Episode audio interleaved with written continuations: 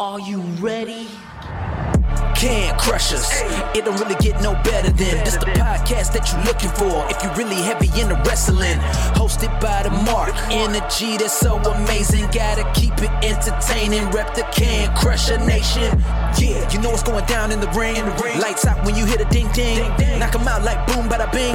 Hold it down, you can crown me the king. Gotta shout out to the Miz and Duke the Dumpster. We choke slamming everybody, power driving, hit 'em with a face buster. Yeah, yeah, this the show you needin', and it ain't no need for waiting. Mark, hold it down for the Can Crusher Nation. All about wrestling and keep it entertaining. Can Crushers Wrestling Podcast. Time to break 'em, let's go. Yeah, yeah, yeah, yeah, yeah. Can Crushers. Yeah, yeah, yeah, yeah, yeah. Can Crushers. Let's go. Everyone. This is Ringside Rain, and you're listening to Can Crushers Podcast. And now, here is your host, Mark the Mark Martinez. Oh, you didn't know? Your ass. No, I can't even steal that. Welcome back to Can Crushers Wrestling Podcast.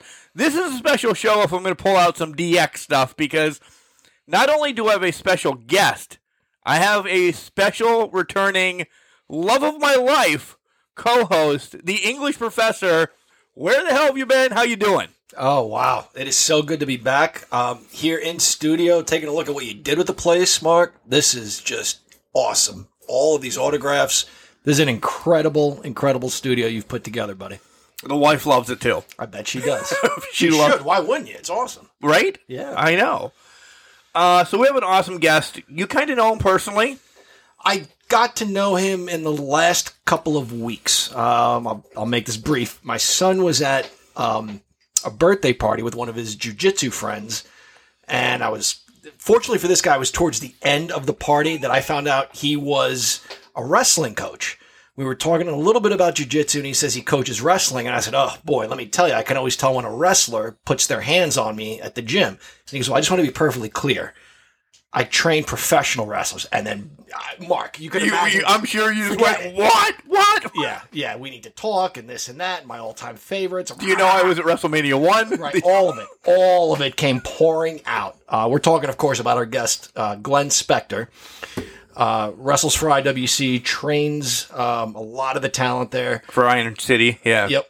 Um, and so, uh, again, fortunately for him, this was towards the end. And I told him, I said, if you think I had a lot to say, if you'd have told me at the beginning, I'd have just chewed both your ears off by now.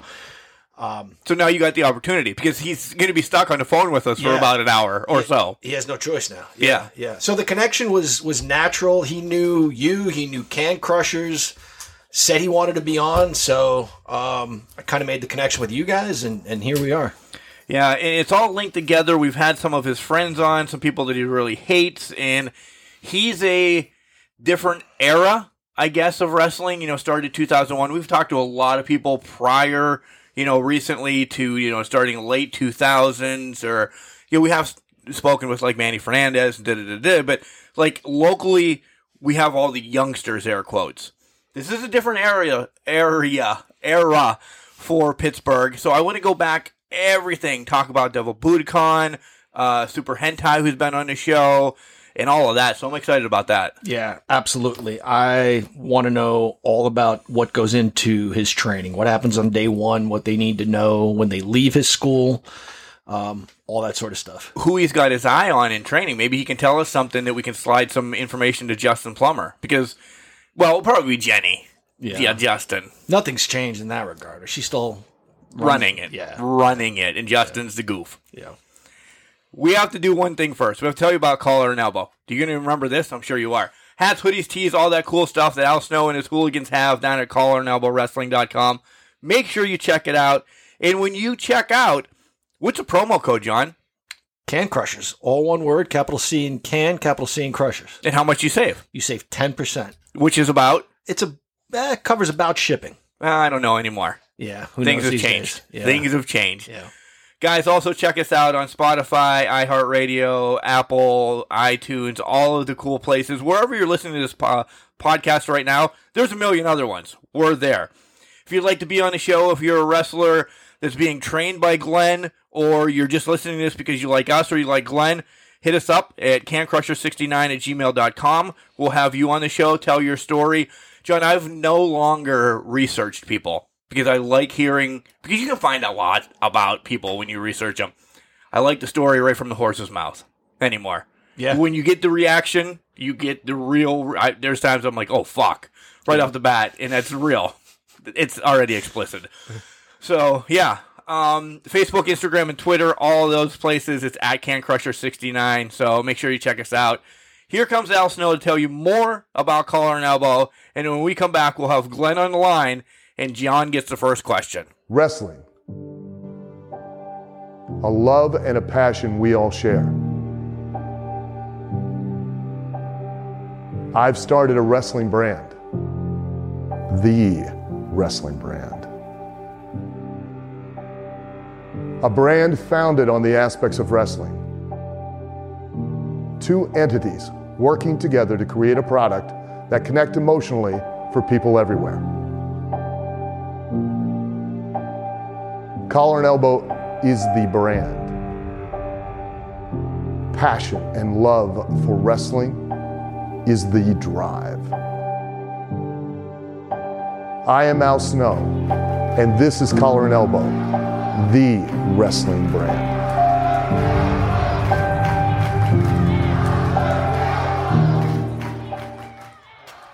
And welcome back to Can Crushers. It is I, the English professor from the County of Kings, speaking the English of the Fucking Queen. serious. You bringing this back too? Yeah, I miss doing that, Mark. I haven't right. been on in a long time.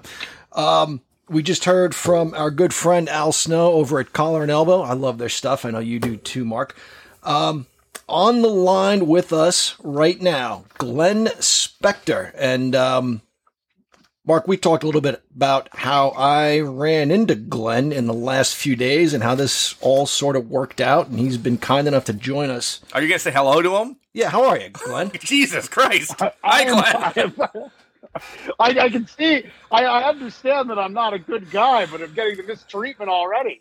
From one person, right? Getting healed out, getting healed out already. How are you gentlemen doing? Great. This is this has already been a train wreck. So, folks, ah, you should have heard everything that we didn't record. You hopefully you get to hear it. Um, so many accolades that we we'll get to every accolade that you have down the line, but we just overall in life, how's everything going? Wife, kids, dogs, and all that. I, yeah, I'm in an amazing place in my life right now because I can wrestle, but also uh, I have like I created my own business. I, I have my own like you know I, I I'm, an, I'm I'm a very independent person.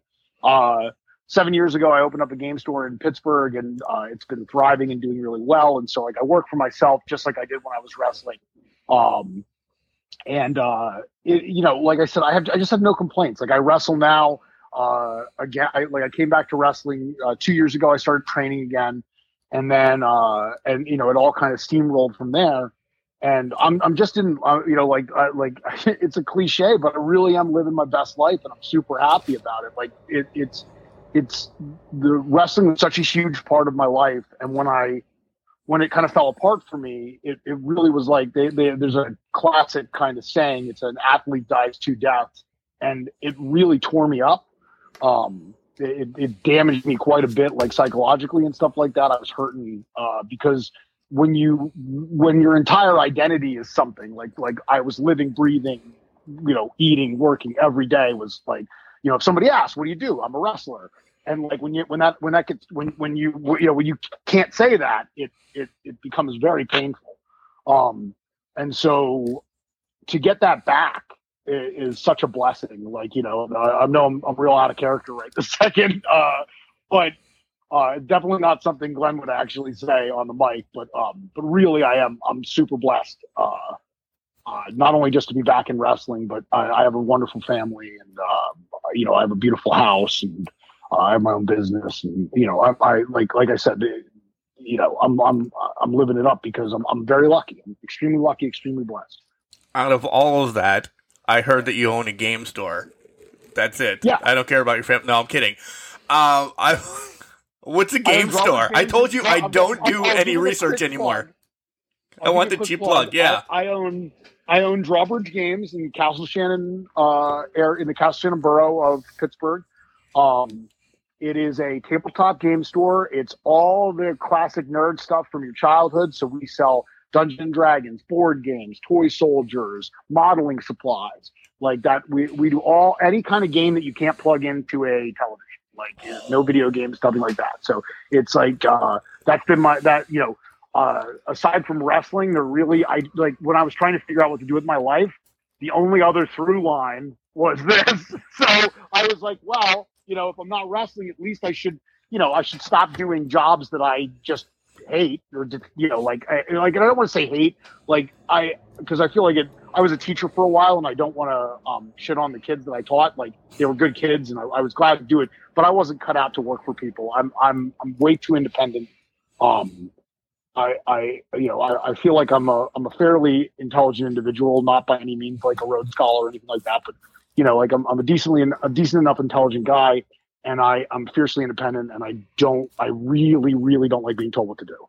Uh, and I try very hard to be a better person and, accept that some people should tell me what to do and you know stuff like that. But it's super hard for me. you know what I mean? I can be very bullheaded about things if I think like something's not right, and that makes it hard to work for people sometimes.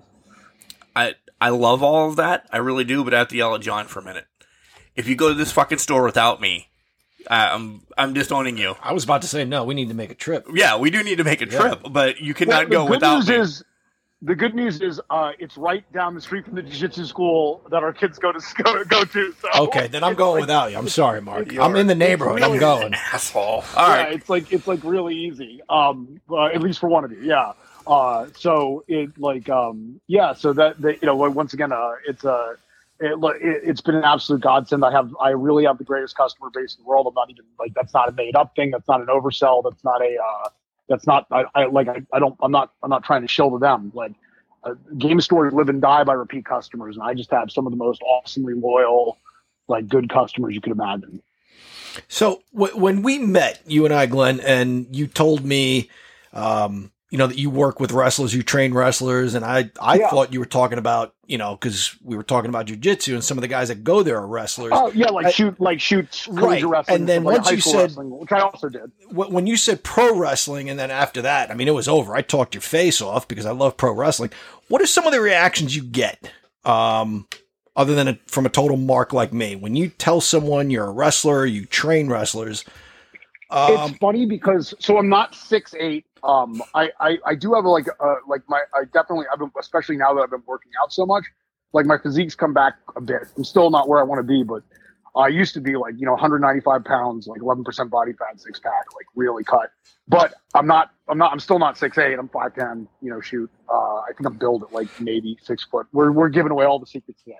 Um, you are. But, we're just sitting uh, here listening to you but um, I don't know if I, like they don't really ask for heights anymore, which is really fantastic. I think I think um I think like once again, you know, boots add an inch. Like you know, it's a it, like I'm close enough to six foot that no one's going to question it. Um, but uh, but like I I think that's kind of the interesting like first reaction. Like like people are it depends. Like when I was younger, uh, growing up in a college town around like artsy people and stuff like that, there actually was a fair bit of interest because it was such a weird carny world. And and a lot of the people that were friends with my wife and stuff like that are like are artsy uh creatives um and stuff like that. And so it like like instead of getting like so so i think there's like kind of a, a bunch of different reactions depending on the person like very normal type people usually were kind of incredulous at first like are you serious? And then it's like yes here you know here's this thing i did. Here's a match you can go watch it. Like you know blah blah. And then when they saw it and they saw what i was doing they're like oh my god this is crazy. Like you know and then they would have all kinds of questions. Like you know they're like oh my gosh are you really getting hurt? All this other stuff. Blah blah blah blah. And i would try to kayfabe stuff to a degree like um because i do think that you know i, I understand kayfabe's dead but I think that like if you everybody knows how the magic trick's done, it really does cheapen it. Um, so even though I'm going to talk to you guys like a, a, lot like this is a shoot, uh, you know, I do think that it, it, benefits people to like go into a wrestling show. If you're like a fan and you're listening to this and you're like, I'm going to go to a wrestling show this weekend or whatever, um, I think it really benefits you a lot to kind of stow that and like not think too hard about how the magic, you know, like how, how does the sausage get made? Like, you know, Agree. it, it's it's it's it's it's better to go into it like you know. Once again, it's like like anything in it, like like like anytime you uh you watch a movie, um, it's it's better to kind of just enjoy, you know, to to, to enjoy what's on the screen and to like dissect every special effect because you know that's kind of you know once again that it's kind of the magic of, of what you're what you're what you're watching the entertainment and so like just understand these guys are highly skilled athletes and they're uh you know and they they know they know how to do this so that they don't die. Um and some people still do die and and like there's still a ton of risk involved and and, uh, people get hurt and um you know it, it's uh like so you should still be excited. Like when somebody takes a superplex like it's they're still falling from fairly high height. Like it's it's still you know that is real. So you know en- enjoy it enjoy it for what it is. But so so you get these like i said you'll you'll kind of get that from like like I, I would got i got a lot of like incredulous looks from normies like essentially like are you making this up? You know or are you talking yourself up? And i understand that like because um this is not a job that many people do. And and and it's like saying uh it was hilarious. I was on a road trip uh with uh th- this is like a funny little anecdote. I side story all the time. I'm sorry. It's super, No. super annoying to listen to I but, love uh, it. I was on a ro- I was on a road trip to upstate New York with Sterling, um, now Corey Graves, and uh, one time we were at a diner, and I'm not kidding. We sh- we worked the waitresses, but we didn't say we were wrestlers. We literally made up a story that we were underwater welders because it was a crazy job. Like, like, and but in the end, it's like the same reaction. She was like, "Are you serious?" And like, uh, we we went into this whole thing. I have this scar on my hand, and I was like, "This is where I got bit by a moray eel." Like, Oh know. my god. because we were and we were just like it was harmless. You could say it's lying, but but honestly, it was harmless. We were working, and it was just a practice, you know, like to see if we could still you know spin believable stories and stuff.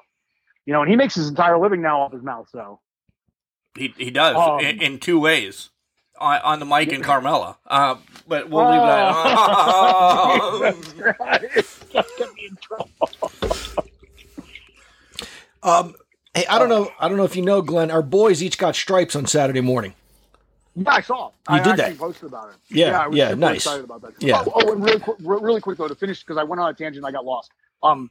So, but but the artsy type people and stuff like that, like this is where, like, I I also don't know if I really. It's so funny because I used to champion this view, and now I kind of I don't I don't want to say I hate it, but like. It's almost like you you reap what you sow. Like I used to be like, no man, wrestling is like art, and we're like telling stories and blah blah blah. And now I'm like, oh god, I wish wrestling was more carny and like we were just all smashing each other with with with with with, with forearms and cutting our foreheads open. Like you know, like my my vision of wrestling, like the stuff I like to watch now is like uh, like you know 70s and 80s like NWA, AWA, like you know. yes. Uh, Hell going yeah. back, like, like you know, like, like I just, I, I'm like, you know, like all the stuff I used to love when I was very young, like, has come back like full force, and I'm like, I just want to watch Dusty Rhodes and Terry Funk and Harley Race, like, you know, uh, it, it, it's just, you know, like I said, it, it it's a different, it, like you, you, go through cycles of what you're interested in and stuff like that. But there was a time when I was very like, what I'm doing is art and blah blah blah. And these other artist people were like, what you're doing is art. and I'm like, now I'm like, ah, like you know, it, it, I guess you could call it an art, like uh, whatever you want to call it. But like, I don't like it to be. I I prefer it to not be. Um, I, I like it raw. Like I like it to be more uh like emotional, like you know, and I like it to feel real. And like that, I guess, is where like you know, like uh, my view has changed a little bit where like certain sequences now that I used to love, I look back on and I'm like, ah, it's a little bit worked, like, you know, that kind of thing. So whatever. Like, but, but, but yeah, like, so the, I would say that, at the time, like I said, the, these artist type people that I was hanging out with because of my, because my wife was in that community, um, they were very, you know, theater people and stuff like that. They were really like excited about it. They were like, you know, they, they, they definitely like took an immediate interest and like wanted to know more and wanted to see it, go to it. Um, you know, and it's funny, a lot of people that follow me now are academic, like, which is also interesting. I have a connection. I have a, a good friend who's a professor at Pitt, and like, it, like he's brought in like a lot of people who are like either uh, like you know, like I guess like not your. Tr- I would just I wouldn't say they're all academics, but they're not your traditional wrestling for sure. You know. Uh, you started to talk about uh, just a couple minutes ago about like your athletic background, your wrestling background. I'm curious to get your Sure. thoughts on like, you know, the incorporation over the last maybe 20 years or more, but especially lately of like mixed martial arts and jujitsu and pro wrestling. Um, I- yeah. So my thought on it, my, my initial thought is it's just inevitable. Um, MMA hit the scene like so super hard, uh, even from its inception. And I know that that UFC and Pride and all those things like they struggled, went out of business in some cases, all that stuff like like in the early like nascent days of like uh, of um, mixed martial arts. But at the same time, like I think even after UFC one, like it had to be on the radar. Uh, you know, because I mean, like I'll tell you, like when I saw UFC one, um, uh, it blew my mind. Like, and I had already been a wrestling fan for a long, long time. We No. we kind of like that too, John. When we were watching like Royce Gracie and Yeah. Shamrock and Tank Abbott, Yeah, that's kind of we're like, Yeah, holy I didn't Christ! any- yeah, I, I didn't I knew I like I didn't the, what I could what I didn't know about fighting could have filled uh you know an encyclopedia um because like at the time I was I was still like I was still like oh like the karate guy might win like he's a karate guy you know I just I- watched Daniel-san do uh, sweep the leg. Yeah, it it it it actually woke me up to the idea that the stuff I was doing as a high school, like as a as like a junior high and high school wrestler, like was actually fighting too. Like I never thought of it that way. You know what I mean? When I was doing it, like I, I never thought that this was a way that like if I had to defend myself, like I could do this. I could take somebody to the ground and just hold them or whatever. Um, that thought had never really crossed my mind. It's weird to say, right? that's You a know, great point. but I like, haven't either until you just I- said that. when I got into fights at like high school, like you're just swinging like a drunk boxer, like you know, like it's like like just aiming. It's like you know, the idea that we would get, you know, that what I could have done was like shot a double leg and just sat on top of you. Didn't really cross my mind till I saw UFC. Like I was like, oh yeah, there's like a whole other angle to this. If I'm only fighting like one person, there's no reason to fight them necessarily if they don't know anything, and I can just hold them on the ground, like and frustrate them and tire them out and put my weight on them. Like, you know, cool. Like, awesome. you know what I mean? Um, but I still didn't know how much I didn't know till I got to college. Um, because that's when I met uh like actual guys who were training to fight. Um, and that's when, you know, that that's like the full that's when the full like thing of it opened up. So I was living in Tower C, which is like a little slices of pie, like single like once again, I can't like I can't work with people, I can't live with people. Like, you know, so I, I was living in the individual. The idea of having a roommate was absolutely horrifying to me on a like on a, on a very deep and personal level. And so I was living in, in like the single dorm rooms in Pitt, and uh, I met a guy who is a pro fighter. His name's Mike Willis. Um, he's he had a, he he eventually would go on to be a pro fighter. He had a, he had a pro fighting career. Um, and he did he did okay. You know, like once again, these are like it's the early 2000s. Like nobody's making a lot of money. Um, you know, and like, and if you don't get to UFC, you're definitely not making a lot of money. But um, he ended up being a striking coach and stuff like that. Good, good, like super good uh, guy. Um, who, who I, I think is just just the top dude. Um, and I like very much. I'm still friends with to this day. And uh, and so uh, what happened was, um, we're he's, he's he was much smaller than me, like by a magnitude. Like you know what I mean? Wow. And so okay, and you're we- and you're a we- giant. you, you know, like, and, and so I mean, at the time, like, I was like, I had put on some weight. I was pretty fat. I was like a fat kid coming out of, you know, I didn't, I didn't, I didn't, I didn't go into. I went, I went, I went, I went to college on merits of my intelligence, not because I was like in great shape or was like a great athlete. Like, I played a little football in high school. I wrestled in high school, and that was about it. And so I didn't start getting, I didn't see myself as an athlete or start training as an athlete till uh, we were at, we were doing these like fight club dorm things where we would go to the there were common rooms on certain floors, and we would go and just fuck each other up, like you know. Jeez. And so, and so like there um we we like we we went to go do this thing, and like you know I I grabbed some kid and like suplexed him, uh like like straight up German soup German style suplex waistlock suplex. Like, you know, it was awesome. Big pop, like from the three people that were there. And like, uh, but um, but Mike was like, I can, you know, Mike Mike was just like, he was like straight up, he was like, I can beat you, and I know I can. And I was like, dude, I'm gonna squash you like a bug. Like, you know, and so I just boom, snatched him up. We're on the ground, I'm on top of him, and suddenly he triangle choked. I had no idea what it was. Um and and and I was like, suddenly I'm like, I can't breathe. And I'm like, what the fuck is going on? you know? Like, why can't I breathe? Like, you know? And uh and and he didn't put me out. He let me tap. I, I finally like, you know, I I didn't really know to tap. I just was like struggling. And so he just like let me go. And um uh and and I was like, "Ho- I was like, how did you do that? And he's like, oh, I've been training Brazilian Jiu-Jitsu with these Greek with these Greek med students at Trees Hall. And I was like, well, I want to come train Brazilian Jiu-Jitsu with the Greek med students at Trees Hall. That's that's where I started training. I, I have no formal belts. I never trained with like a, a, in a professional dojo or anything like that. Um, I trained with uh, um, with Greek med students. Wow. who who who trained with somebody like and so that's what got me started into MMA that's also where like I said where Mike got started in MMA um we did take Thai boxing at US Muay Thai for a while um to get striking stuff down but Mike had also Mike like his entire life done taekwondo. So he was a pretty good striker to begin with. He was a good kicker especially. Um and then when he integrated the Thai boxing stuff like he got scary. Uh and so um and then like at some point the, the, I'm, I'm basically going to finish giving you my origin story before I finish telling you the rest of the, my opinion on the thing. I'm sorry. No. And so this is like I got to finish giving you my superhero origin story because now I started. And I don't. I don't want to stop. So like, at some point, uh, I was working as a bouncer. Um, at I, like so, I was working a bouncer at a place called um, it was it used to be a coffee shop. It was called the Beehive, Kings Court, right on a, right in Oakland.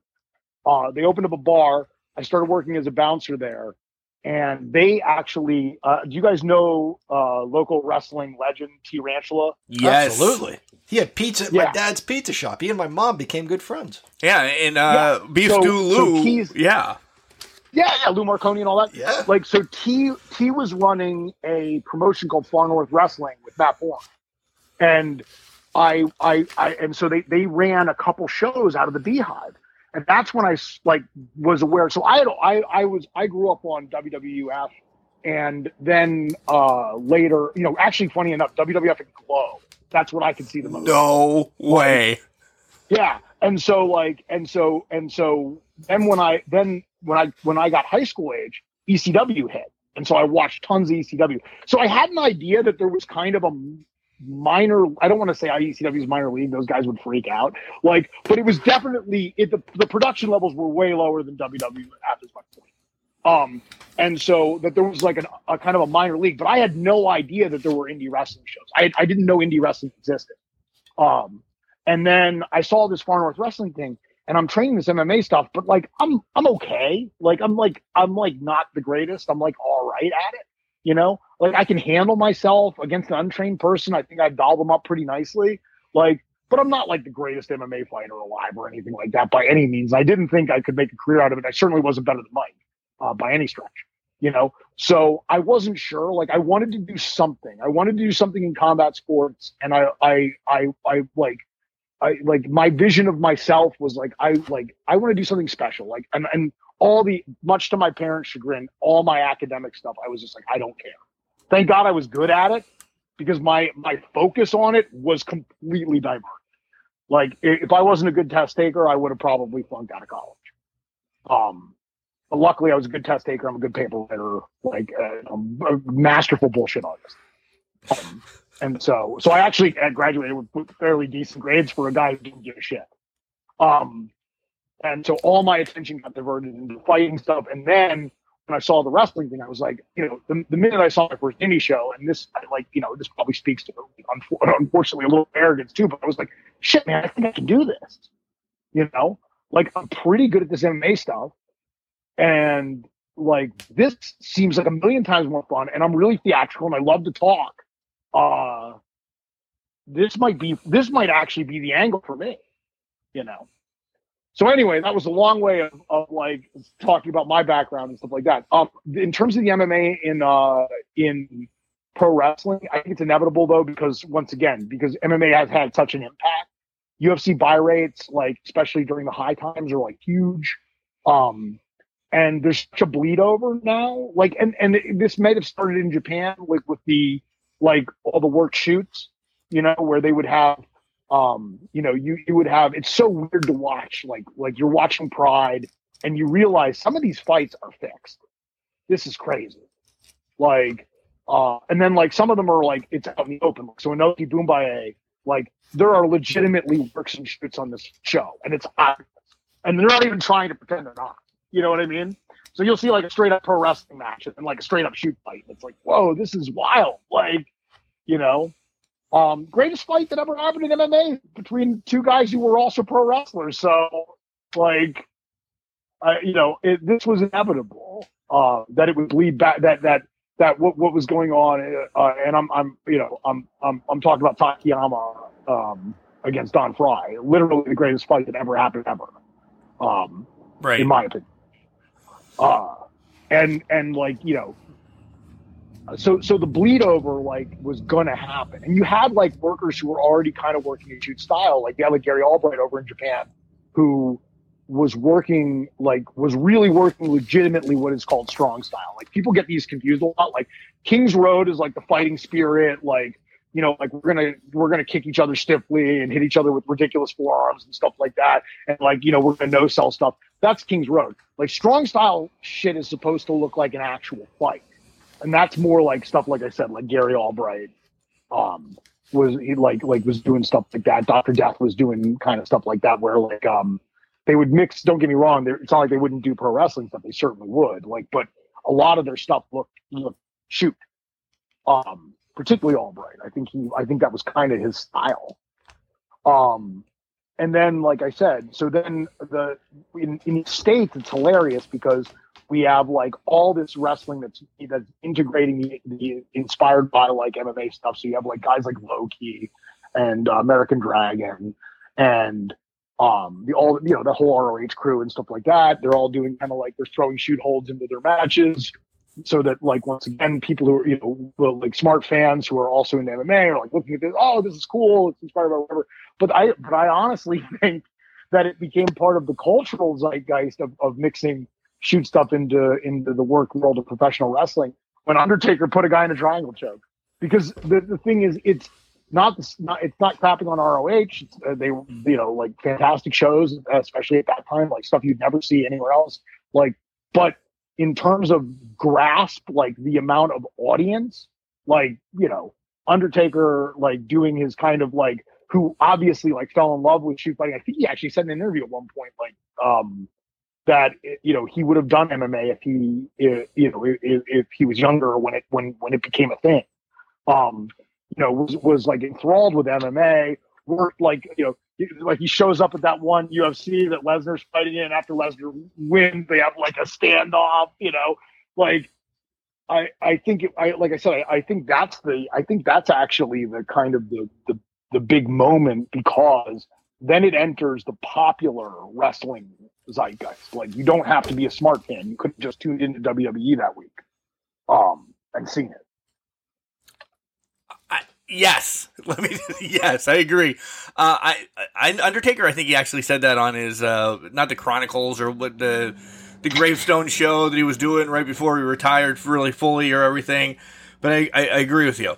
Let me do a little bit of a rewind though. You covered a lot of kind of like my questions um, to get going forward, but we'll, we'll kind of rewind a minute when you were little, Glenn, like who who said, "Hey, watch wrestling"? Was it mom, dad, Uncle Joe? I mean, like how Um, did you, how did I- you get I- introduced?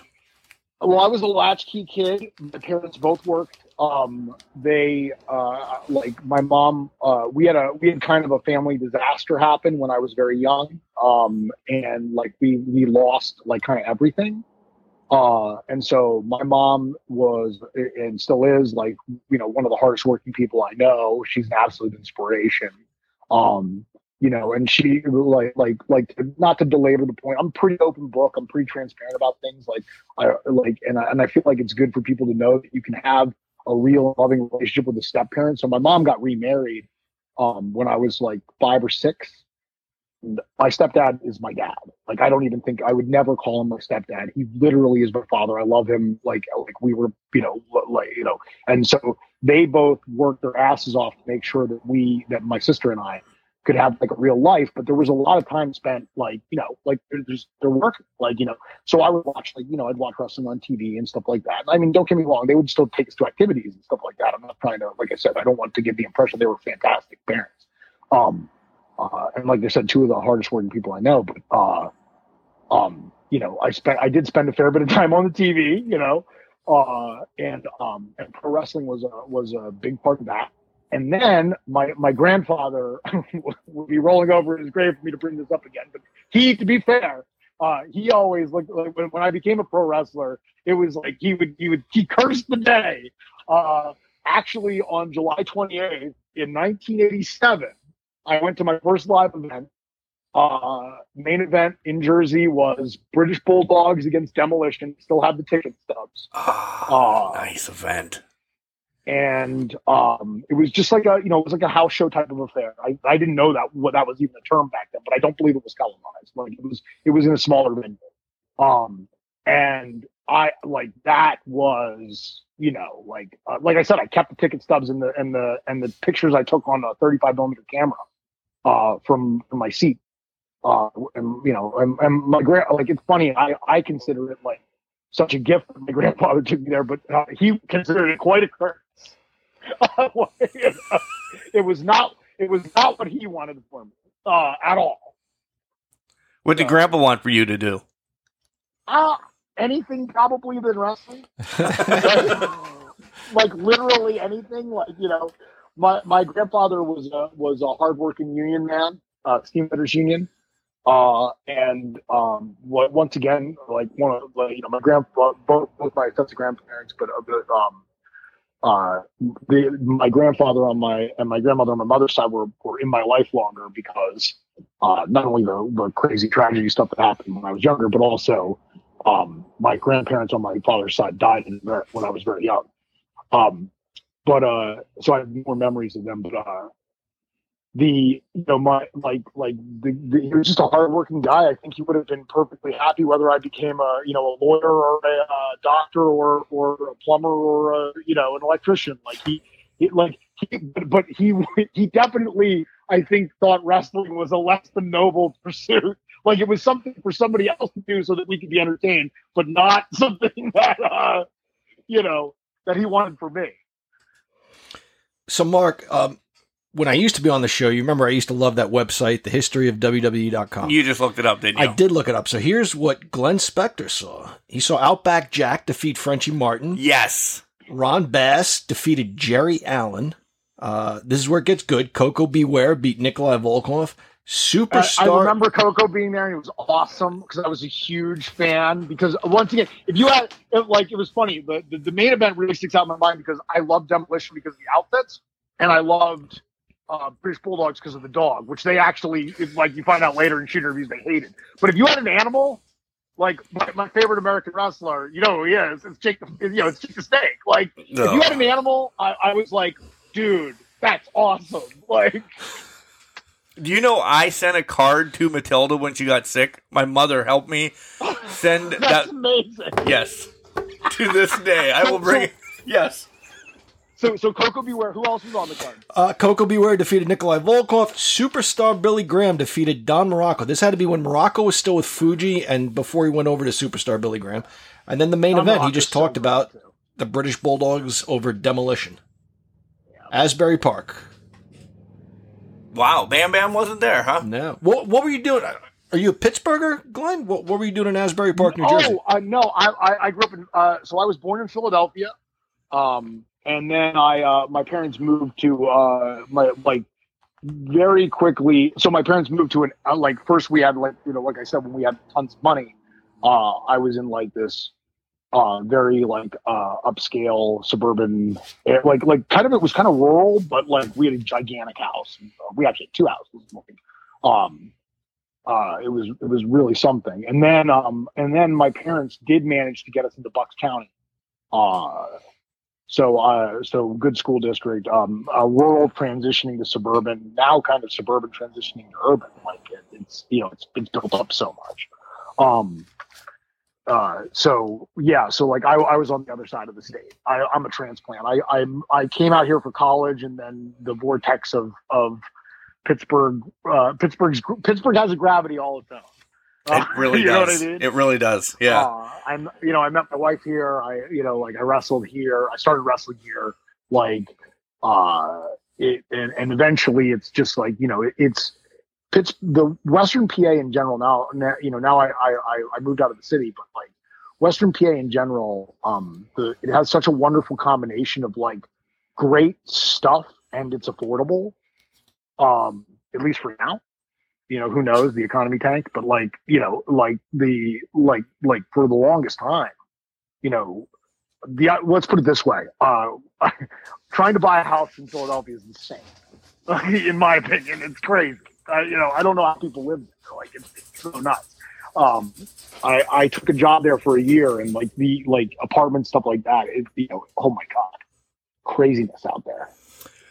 Two th- one thing before we get we'll we'll get right back to it because we we have you on to talk about your career and other things as well. So let let's jump into that. But are you going to? Uh, you brought up that you went to Pitt a couple times. Both of us have have, have as well. Uh, not the main campus. We both went to Pitt Bradford. Are you going to the backyard brawl this year? Uh, what is it? September I'm first. sorry. Oh, you don't know the backyard brawl? Pitt against West No. Virginia. The the football game's back. Oh, oh, okay. Like, so this is like, so I love combat sports. Like, so I follow a bit of boxing. I follow a lot of MMA.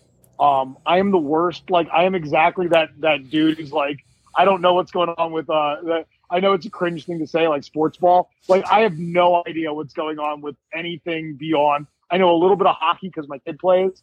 Um, and like like team sports and stuff like that, I have no interest in watching. Like they they they, don't do anything for me. Shit, Um, I was watch- I was going to hit you up for tickets. I is why I asked. But uh, I, I I I watch I watch football with my friends if my friends are interested because I like to share in the things that my friends enjoy. And any excuse to get drunk and eat wings is like totally cool with me. Um, we need to go to but- his house. but I I have very I have very little actual interest in team sports. I, I'm I've always been a solo sport guy. Like I would like it's funny because it's stuff that I think would bore the crap out of people. But like I would rather watch an entire like college wrestling tournament or um you know like a judo match or or um you know MMA stuff that's that's uh, just like like just pure jujitsu stuff. Like eh, that stuff's fascinating to me to watch. For a lot of people, boring like because they're not striking and stuff like that. But I'd rather watch almost any of that. Like because the the con- conflict between two people to me is incredibly interesting. Team conflict doesn't do a lot for me. What about I- I tag team I don't feel- wrestling? Oh, of course, but that's Okay. different. It's still, it's still, that's still kind of a microcosm, and and six man uh, like AAA style and stuff like that, like absolute. Well, I but but once you get What about outside twelve man that well- they do on WWE now? No, I'm kidding. Go ahead. Sorry. Oh my god, no! I'm like no thanks. There, I will point out like the worst matches to be involved in are like crazy. Like we're gonna have uh, four three man tag teams. Uh, have fun booking that. Like have fun figuring out that. Like I'm I'm always like I hope you don't expect this to be good. Like Right. because I'm gonna I'm especially now because I'm old and I'm totally gonna get lost. I can't believe that I um one of the main events I did at Cork and Hall, uh, three tag teams. Um, I cannot believe looking back on that that I remembered anything, and I remembered everything because it was for TV. I had to. Oh yeah. Uh, you know, I like I look back on it now and I'm like, how did we? And the match is like it's like thirty or forty minutes. It's like long. Like, how did we remember all that shit? Yeah. So uh, we we talked about everything, kind of like training. How does wrestling then? You know, even watching it as a kid, how how do you pull the trigger on saying, "Hey, I'm going to," and I'm going to say IWC. Uh, you know, I'm going to IWC. I'm going to wrestle. I'm going to I'm going to do this. I'm going to do that because we're going to round it all kind of around IWC because you're big time there Sure. again now and everything. But how how do you pull the trigger in 2001? Uh, so like around, like I said, more uh, like I think I want to say I started training in 2000 or maybe even late 99.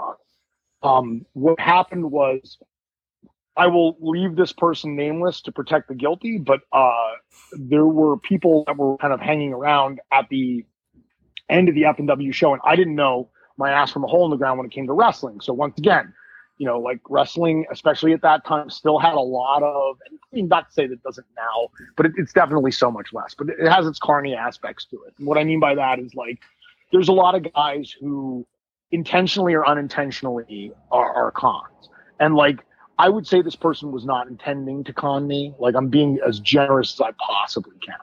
Like I think they really thought they could train people. Um, and so I fell in with like the wrong person. I lost a bunch of money in the process. Um, and so, uh, you know, and it, it, was T, T actually woke me up because I went to try out for Paul North and T was like straight up. He's like, you suck, dude. You are fucking horrible. And I was like, I, I, that's your buddy. T is not, a, he is not, well, he's not my buddy. I mean, like I barely know him. Like, we, we, we gained like, there was a long time. I might have even used this because I, I actually admire the hell out of him now as an adult. Like, you know, but when I was coming up in wrestling, man, he gave us such a fucking hard time. It was hard to be around. Like, but you know what? The crazy part is, I actually kind of hope he hears this because, like, I, I think he probably at the time thought I didn't like him or, or didn't care. I don't think he cared. Honest to God, I don't think he cared whether any like you know he was probably like fuck that kid, you know. Um, I but like until we like you know finally I I've gotten better and I, I was doing I, I, was doing really well and then I think you know I would hope that I at least earned some kind of grudging respect if he remembers me at all. Um, but I remember him because he was scary to be around because he was like this guy's. It's not just that he's big, you know. This guy has done you know he like he's done a lot and and like and and like he's and he's not scared to tell you you suck at all. Like he has no fear about like just being like, dude, you are terrible. Like, and and I now, uh, number one, now I think that would be frowned upon in the locker room, and I think it's crazy because it's kind of what we need the most. Um, and also, I respect it now because it made me a better worker. Literally, I tell this story now to like my trainees. I, I tell the story. I tell the story all the time now to my trainees so that they don't get frustrated. Like because literally like I didn't know that I was getting trained by guys who shouldn't have been training. And I didn't know um I didn't know anything. And T telling me that I suck, like it hurt, you know. I certainly wasn't gonna fucking cry in front of her like that. Fuck that. Like, you know, I kept the fucking stiff upper lip and I was like, well, thanks for the opportunity. And I walked out of this little training school area and I was like, I went home, and then I was like, "Oh fuck, my god, oh my god, what have I been wasting like the last eight months, six months, whatever the however long I had I've been doing it." I was like so upset, uh, and um, and then I I had a choice to make, and I I was like, something is wrong, like this guy told me I suck, I must suck, you know, how do I fix this? And that was the thing that got me to grow, you know and so, like, in a weird way, despite the fact that, like, for a lot of the time during IWC, I was like, fuck this guy. He's such a dickhead. Like, the reality is now I look back on it very fondly. Like, I, I think he I think he was like it's funny, like people would have called him now in the like modern parlance when people get all upset, like, oh, this guy is gatekeeping or whatever. But you know, like dude, this guy was keeping us fucking right. Like I remember after my first, like I thought I did a good job match, and it was like a good match, especially for as long as I've been in the business like he had a lot of kind of he had a lot of critiques. And i was like i kind of brushed it off. But in reality like I, you know he probably didn't know at the time and thought i was being a dick to him because i was like you know I, I now i was like well i know i'm trained now. Fuck you you know? But the reality was i still took what he said to heart because i knew he was fucking legit you know? Um and like, I'm not saying, dude. I mean, I'm, I'm not saying he's like Ric Flair or anything like that, but like, like he's a respected dude for a reason. Like, he's a he's a he's a good hand.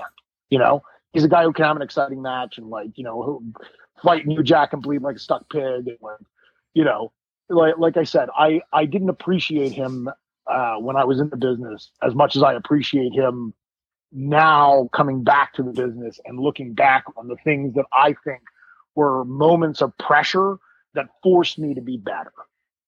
Uh, and like, like I said, like at the end of the day, like, you know, me going to like wanting to go to Japan and like telling everybody like, fuck you, I can do this. Like part of that fuck you, I can do this was like, you know, fuck you being a locker room bully. I want to, like I said, I don't want to characterize him that way because I think what he actually did looking back on it was right. Like, but at the time, the way I would have characterized it was like, fuck you, locker room bully. I'm going to show you that I belong here, you know? But, and that was the fucking kick in the ass that I needed to get better. Like, telling that guy to fuck off made me better, you know? Yeah. Like, like that's like like like and, and like you need guys like that in the locker room that are going to put pressure on people because that's how you get diamonds man like you know you you, you got to put people under a little bit of heat so like um the like like him being in the locker room was cool like now that i look back on it but at the time man holy fuck dude brutal like, brutal like because yeah like i said he just didn't he, he had no problem like fucking sucks you suck like you know like, you know um uh and and i realized he was a good guy also when uh when he showed up to um jimmy's funeral uh, and I'll get into that for a second. Like, but uh, and I was like, oh, this guy actually like does care and like, you know, um, uh, the so uh, Jimmy Fawcett, uh, Jim Fawcett, Devil Bhudakahn, it like found me at an outlaw show, and he knew what was going on and like who had quote unquote started to train me and all that stuff. And for some reason, the guy's an angel. Like he's the greatest thing that fucking uh, you know like one of one of one of the greatest people I've ever known. Uh, broke me into the business, um, and and was my first trainer, and like the guy who like I'm looking at his gear right now because I have it framed in my uh, in my basement. Um, like like like Jimmy for whatever reason I don't know why. Call it fate, call it God's intervention, like you know whatever whatever. Uh, for whatever reason, uh, he saw something in me at this outlaw show. Um, and he was like, I am going to fix this. And he literally, like, even when my car broke down, he would pick me up to go to training, and he didn't charge me a dime.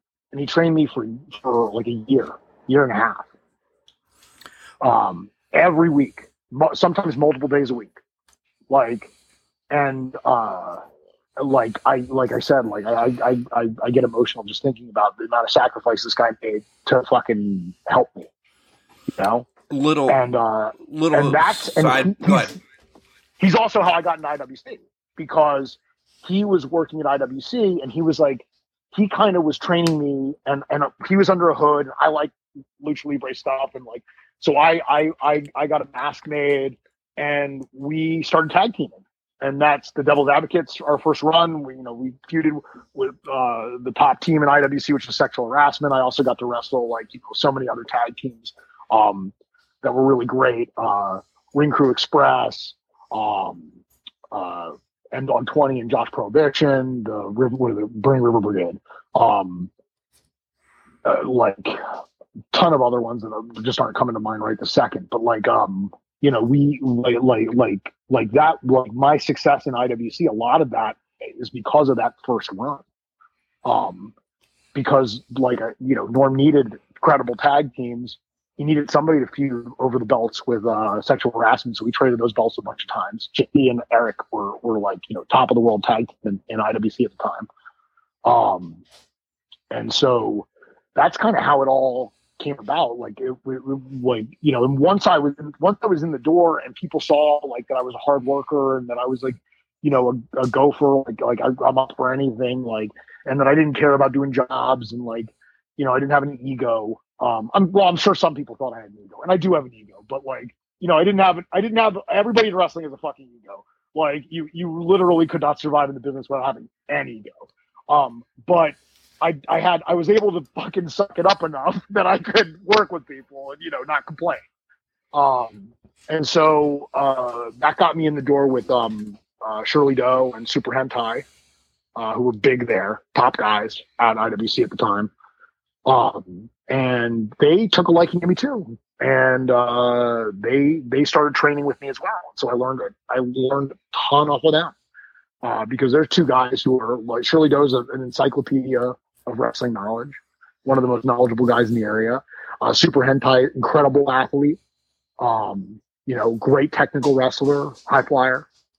Um, you know, so like you couldn't uh, like between the three of them, I, I couldn't have had three better guys you know, yeah, show me the ropes. Um, real quick, Super Hentai guys. You know we have them. Oh God, John, how long ago? Maybe two years, three years ago, At least, yeah. That we had Hentai on, which uh, I, he forgot everybody that he trained. By the way, I, I I love talking to Hentai. He forgot that he trained Elias and this one and this one. And oh yeah, shit, I forgot this person. So go back and listen to that. That's awesome. Uh, Shirley Doe, we have not spoken to yet, but he's definitely on one, uh, you know, bucket list of the to get him on. And I want to talk about uh, Bhudakahn because if you guys have not read the Bobby Williams book, um, Bobby Yep. Williams releases a lot about him in that book. Um, support Bobby I and buy a- that. yeah, I, I support that book. It means a lot. Like it's uh, it's keeping alive the memory of somebody. I don't think people understand how much he contributed to the business, especially in this area. Um, and and like I said, it uh, profound effect on me. Um, and and and like when he died, it, it, it you know it tore me apart. Like it, it was brutal. Um, like absolutely heartbreaking. Um, and uh you know, it's like he's he was such a good guy, and and like I said, it's all like it's all in that book. Like you know, uh, I have I have a pretty I have a pretty significant section in that book because uh, Jimmy and I were very close for a long time. Uh, you know, it's just like I said, he's an unsung hero of Pittsburgh wrestling and wrestling in general. And so I, I, I like, I definitely recommend the book. Like, you know, it, like I, the one person, you know, uh, we, Bobby and I both said uh, said this. Uh, like, actually, it's his kids that I hope eventually see the book. Like, Yeah, because I don't, you know, that's the like he he died so young that like, uh, you know, I, I think I think it'd be nice if his kids uh, knew how much of an impact he had on all of us and how how much we we still to this day talk about him. Uh, there, you know, there are very few very few days of wrestling when I don't think about him. You know, and I, I like I said to um, after our first like new class of trainees, like and I, and I felt like it had gone so well. You know, I grabbed Bobby and I just said, I said, I said, I think Jimmy would be proud of us. I, I hope he would be proud of us. I really do. I think he's looking down on us and like, and he's proud of what we're doing. You know, um, so you know, yeah, for sure. uh, Yeah, Yeah. Uh, a couple um, two months ago now, they had their kind of like proving ground type of matches, I guess you want to call it. On it's available on the IWC network for only nine ninety nine a month. Mm-hmm. Yes. Uh, check it out. Uh, two to one media does a great job. Jeremy, yeah, There- there's a camera guy that's pretty good, too. They're really good. Yeah, the, the, the video quality of, of any of the stuff you would download on FITE TV, whether it's regular shows or Proving Ground, it's a, it's really good. Like when you look at an IWC show on like FITE TV, it, it's like as well produced a wrestling show as anything you're gonna see. Like you know, uh, honest to God, like the camera angles, the whole thing. Like uh, I was super. I, I wrestled Bill Collier uh, last show, and I, I went back and watched the match, and I'm just like, wow, the production values of this. It looks like a TV show. Like it, this is a TV show. Glenn, you mentioned earlier uh, T-Rantula's style may not fly um, today, um, but that it, it's still, you know, the message is necessary because he kept pressure on you guys. How do you, as a trainer, um, you know, keep pressure on these young I- people that I- want to be wrestlers without being another T-Rantula? Well, I, like the funny part is, I kind of like there are like, what would Jesus do? What would he do? Like, I I am not like I am too old, uh, like to to not like you- like I, I don't really like I'm not. I, I don't know if I'm like I'm not like drill sergeant harsh. I don't know. I'm not like the meanest guy on earth. I certainly like I don't beat people up because I don't want to deal with the bullshit. Like, um, and and you know, like it, that's not what we're there for but I'm hard on the students, like, and I'm critical, uh, and I don't, I don't, I don't make any bones about it. Uh, like, the, one of the first things I said to them is like, you know, when, when we had our our first meeting, is that like I'm too old, uh, and I don't, uh, I don't need this money. Like, this is this, I'm doing this because I love it. I mean, I'm get, I'm compensated for it, and, and I and I demand to be paid. Like, I want, I, you know, like I'm not, I'm not a mark, like, you know, uh, but at the same time, like I this is still something I do because I love it. I don't need the money. I could be at work making more money if I wanted to, you know, if that was my major concern. Uh, so don't waste my time. Um, if you're not going to take this seriously, I don't want you. Uh, if you came here unprepared, I don't want you. Uh, and that sounds harsh, but I don't care.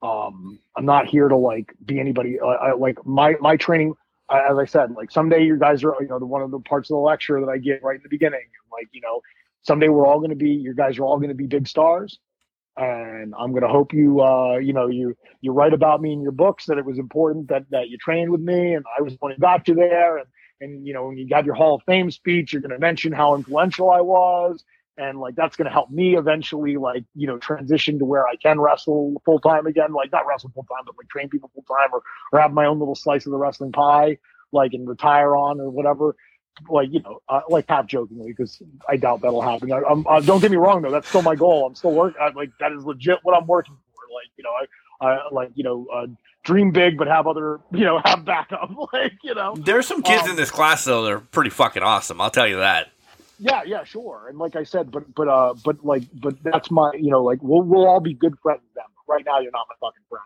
and I don't need any more friends. Uh, I've got plenty of friends, so um, that's my attitude towards it. And so, so I'm definitely the, I am the, I am the more like, you know, my my attitude towards training is where I don't want to waste time. I'll joke occasionally. I'm not like a total monster. Um, but I definitely will also be like, stop talking or stop, you know, do whatever. Like, I'll, like, I'll, I'll suddenly like be like back in the thing. Or if somebody's like, you know, I'll be like, I'll be like, that looked like shit or the, you know, I, I want intensity out of you. Like, this is not, it's not good enough. No, this is match quality. Like, you know, like, I, cause I feel like that's important. And I feel like that's like, what am I supposed to do? Like, uh, like, here's the thing. I'm trying, like, as much as I want these kids to be successful, it's my reputation too. Like, right there are like like dude think of the kind of people who are training people right now like i'm competing against like you know it's like fucking lance storm trains people al snow like like you know like these guys have like incredible credentials if i can't produce then i should not be there and like so i have to take this deadly serious because i left the business for so long that um my my like I it's hard for me to uh I can't I can't rest on my accomplishments like because people don't remember them as well. Like you know I I got to do a lot in the business and I do uh, you know like I feel like I did more than a, a ton of people, but um you know I was never you know I I, I worked as the only time I was on Fed TV I was an extra you know that kind of like so like I have to be like I have to work three times as hard because if these guys are shit, it's me. It's my ass. Like, you know, and, and like, how am I going to build back my reputation if these guys are terrible? So I take it very seriously. Like, that's work time for me, you know? And like, the other thing is, like, I could be with my kid right now. like, you know, that's what, that's like, like, you know, like, like if you're fucking around, the reason I get mad is because, like, it's like, I don't have to be. Like, you know, I, I, like, you're the one who wants to be a superstar. I, I could be at home with my kid. Like I'm sacrificing family time because I, I give a shit about this crazy business. Like, I don't know why. It's lunacy, like absolute insanity. Uh, you know, mamas don't let kids grow up to be wrestlers. Um, but I have a passion for it and uh, you know, and it never went away. And I thought eventually if I stayed away long enough it would go away. It never went away. So here I am. But yeah, I take it very seriously. So I'm I'm a little bit different style. I'm I'm I, I don't know if I'm T Angelo style. I didn't train with him. I just saw him in the locker room. But uh, I, I appreciate his no bullshit attitude. And I think it's, I think like, you know, once again, if, if somebody fucks up, like I, and I am the authority in that situation. Like, I don't like, here's the thing, like on an IWC show, that's not my job. Like my, if people ask me my opinion, I tell them it unfiltered, you know? If I think your match sucked, I'll tell you, like no problem. If I watched it and I think it sucks, I'll tell you why I think it sucks. Um, that being said, uh, that's not my position in IWC. My position in IWC is to work shows. I work matches, and people tell me whether my match sucked, you know. And then my other position at IWC is train people. My trainees, I have no problem telling that too, because that's part of my job. Like I, I do like, you know, I, I, I try to respect as much as I can, as much as I do, you know, like I said, I, I'm, I'm kind of an iconoclast. I don't, I don't, I don't do well with authority. I try to respect the chain of command. Um, and so, you know, I, my job isn't to sit there and go like, oh, you should have done this and like this sucked and blah, blah, blah. Uh, but I do think it's good to have people, and, and don't get me wrong, we have people like that in IWC anyway. So like they don't need me like they have they have guys that are paying very close attention in matches whose job is to debrief you afterwards, you know. So Yeah, well, Um, well, Jenny does a good job at IWC. She runs a tight ship. Yeah, yeah, I've heard, I've heard, I've heard on this show that, uh, like, that that that that uh, there is there is a There's some hate. pervasive rumor that there's a pervasive rumor that Jenny Plummer's running the entire organization. She is. Uh, For sure. yeah, uh, I, mean, I I can neither confirm or deny. It goes Uh, Jenny, CJ, and then Plummer. Where's I I thought you guys put Potter. Where's Potter in this? mix? Oh, Potter's Potter's over everybody. Yeah, yeah, yeah. Yeah, he's he's, he's- he's yeah, definitely like he's- the CEO. He's in charge of the whole thing. Yeah, but Jenny's Yeah. like the Oh, talent absolutely. relations, and then, yeah, and then you just Yeah. trickle down. Yeah, Absolutely. Yeah. Trickle down I, I, I can't confirm or deny. I, I plausible deniability. I, I I I just got back. I don't need to make any enemies. I'll, I'll get a text later on Uh, I, from one I of them. I will I will be very political and say I appreciate everyone and what they do. Right. Agreed. you know. Uh, yeah. With, without naming names or embarrassing anybody, um, Sure. what's the quickest somebody has quit that you were training? Whether it was something physical, whether there was just a personality conflict Um, with you. We definitely had people who, by the end of that, like one day, you Wow. know like by the by the end of the day like they just couldn't hack it. Like that's why we do tryouts. Like like and, and they knew they couldn't hack it. Like and and and and i would hope that they respected and like i i so we've had like there were guys that we didn't accept because of because of something that happened during uh during the and and, and by the way this isn't to shit on them. I appreciate them trying. Like like i said like uh, I, I said this to them when you know to the guy i said i said look if you don't if you're not accepted into this year's class like something went wrong like you can contact me. I'm willing to give you advice on how to maybe make it better, blah blah. blah. But the real number one, like if you don't show up in physical shape, I don't have, I just don't have the time. Like, if, like, you know, if you can't do, let's say, 100 push-ups, not in a row, you know, but like sets of 30 or whatever. Over hundred days? Can I do them over hundred days? No, like Oh. over a period of like over a period of like 20 minutes. Like I just don't have time for like I like because it's ridiculous. What am I supposed to do?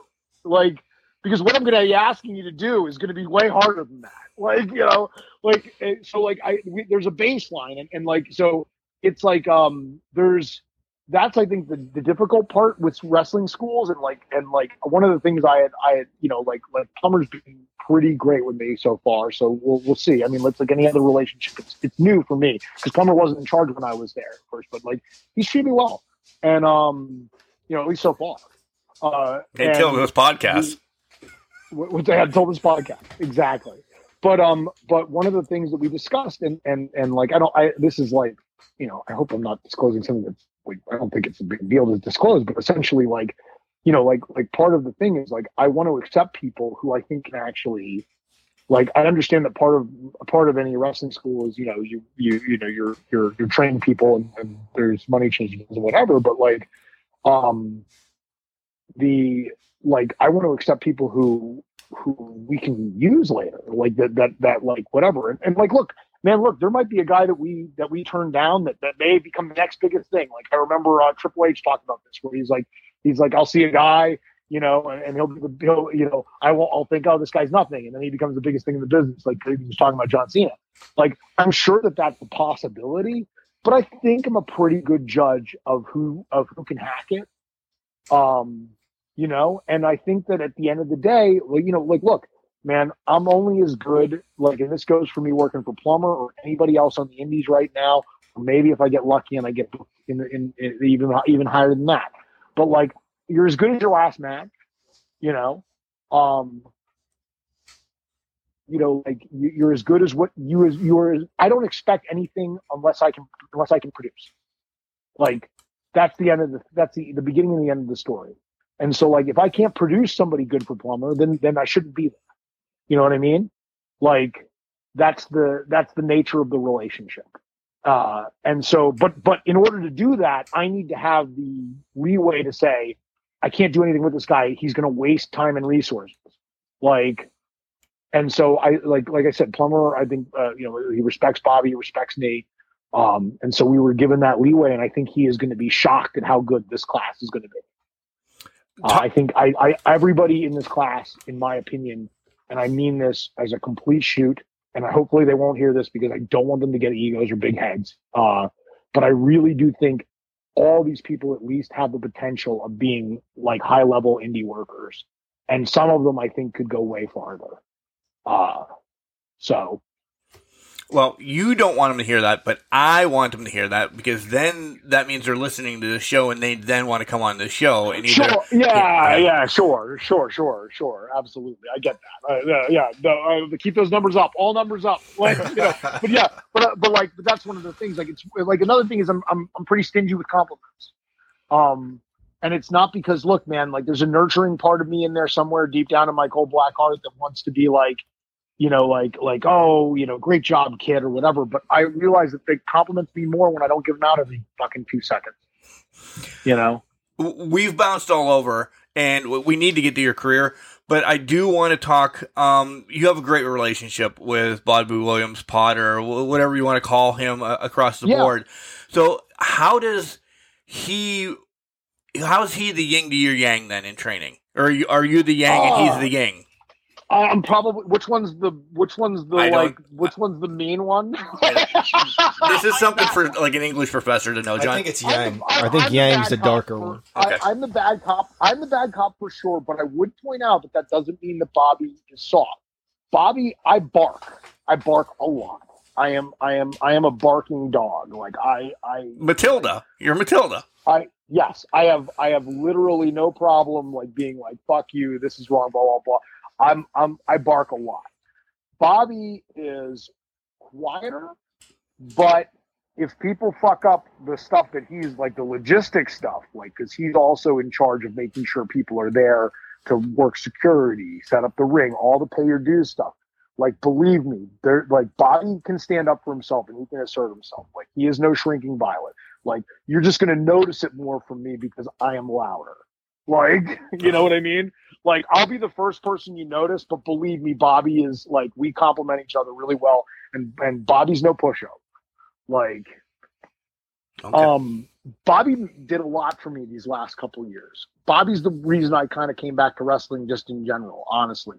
The desire was always there, but when you feel like nobody really cares whether you come back or not, there isn't a whole lot like, you know, it Bobby is the guy who contacted me. Bobby's the guy who got me back in the ring. Bobby was the guy who was willing to work out with me when when when there was no point in working out with me because I was out of shape and out of wrestling shape and like you know like like I said a little probably now a little over 2 years ago um you know like we we've been talking online for a while but like he was he kept prodding me about like hey like do you want to get back in the ring like do you want to just come work out like and I'm like fuck no Bobby like like a part of you know I'm like dude it's done like what am I to do I don't know why, like, and this is one of the things I told Bobby. I was like, I was like, I love you, but also curse you because, like, it's like, but no, seriously, I absolutely love Bobby for real.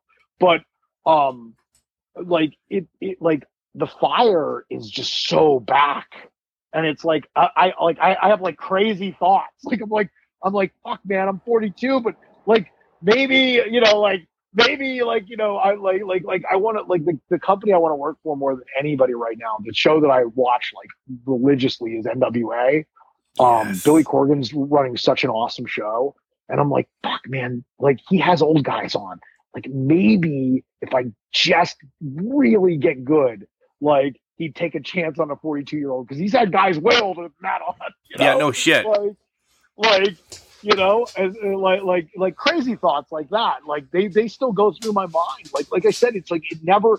The problem is it never goes away. Like wrestling is an addiction. It's like heroin. Um, uh, it's also like heroin that it, may- it may eventually kill you. Like you know, um, uh, like like eh, you know, it's funny. I, I got to, I had the weirdest but awesomest opportunity. I got to give a two hour lecture on wrestling to a college class and um and I meant this in a really profound and, and but, but I think people would probably think stupid way, but I uh, to me it was very profound. Like I said, like I I kind of truly think that professional wrestling is the greatest human endeavor. Like like like fuck going to the moon.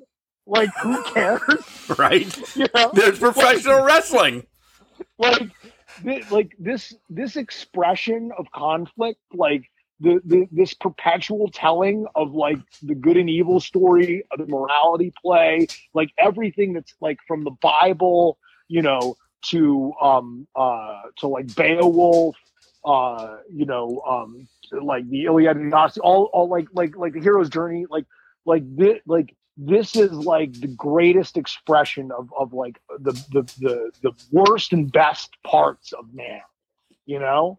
Like like like the the most evil people and the most good people. Like you know it, it's um it, it's such a like really wonderful thing. And like I, like i said I'm, I'm like it's nice to be fired up about it again because like when you like i said like can you imagine just going around for 10 years and like having this in you and not being able to do anything about it you know watching wrestling was painful because i wanted to be there you know people always are like well you never i never like you know you don't come to shows i don't go to the shows i'm not booked on it's painful it's fucking pain to be to sit in the audience and, and not be a part of it because you love it so much. You know? Yeah. It's pure pain. Like that's that like I feel bad because like I and thank God I have very forgiving wrestling friends who I've been able to rekindle friends friendships with. Shout out to Troy Lords. What's up, my brother? Uh, I put him over every time. One of the best, uh, if not the best, technical wrestler in Pittsburgh. Um, like once again, totally doesn't get the credit, in my opinion, that he deserves. Uh, so I'm going to put him over on this podcast because he's my boy. Um, but uh, but like you know, like once again, like Troy and I were were thick as thieves. He was in my wedding party, and like when I left wrestling, I cut like everybody out because it was so painful, and I, I I've, I've apologized him profusely because that was the wrong thing to do. It was a dick move, like. But it, it to me, I didn't know what to do because it was part of me was dead, you know sucked. The, we're definitely going around the the back way to get back to your career, but we're going to get there, I guess. Um, when when Bobby contacted you, uh, you guys to do this endeavor and training, I don't know who was asked first. I don't give two shits. But is this kind of both of you for Devil doing it, um, passing it along? I think, I, I think that's I, I, I like like I definitely think that the notion that I, yes and no. I don't want to like. I feel like it's unfair for me to put that on it and like like oh I'm just doing you know like I'm doing a little bit then yeah I'm not saying you're waving a like freaking flag yeah the the thought is in my mind but I but I but I also want to be honest like and I feel like that's one of the things that I've become much more in my like in my now kind of like I don't give as much of a fuck about what people think about me wrestling days which is so much more comfortable like I don't have to pretend I'm doing this for some kind of crazy altruistic. I'm doing this for me. Like I, I am doing this because I want to eventually retire to like a farmstead in West Virginia and buy a, and build a silo on it and put a ring in it and train whoever I want to and probably train them for free just to try to make them into stars if I think they have potential. Like, and then have them you know, be at their WWE Hall of Fame speech and say, I never would have got here, like without Glenn. Like, but believe me, it's about me. It's about trying to build some kind of legacy out of because I had invested so much of my life in this, and, and it means a lot to me. Like, you know, like like I said, and, and so like I don't want to pretend like I'm just you know like oh I'm doing it for Devil. I want you know like like I like look, Devil means the, the world to me. Um, but I'm not to lie and say like, oh yeah, this is what I'm doing. I'm doing it for me. Like, you know, end of story. Now, the, once again, though, it's about producing. If I can, if I can make good students for, for Plummer, if I can make the, if I can, if I can uh, be a good trainer and help Bobby out, like if I'm producing for those guys, then it, like why would why why why would I be ashamed to say I'm doing it for me? Like because I'm I like me doing it like like you know like look man, we're all trying to get something. Like right. Plumber Plumber wants good students and good trainees that he can use later. Uh, you know, Bobby wants to be wants to have a successful class so that it can also raise his, um, you know, like his market value, uh, and show that he can hack it as a trainer.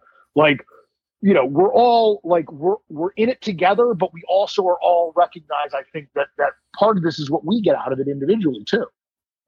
You know. Yeah, it, it, that's again, that's the business, right? And it's it's yeah, the wrestling business. I, I and that's the thing. I think people. I think uh, you know. Once again, I think if we all come to the table with a with a degree of like realism and honesty, like you know, it's like, look, man, like everybody wants, like nobody's doing this. You, there's no point in wrestling for someone else.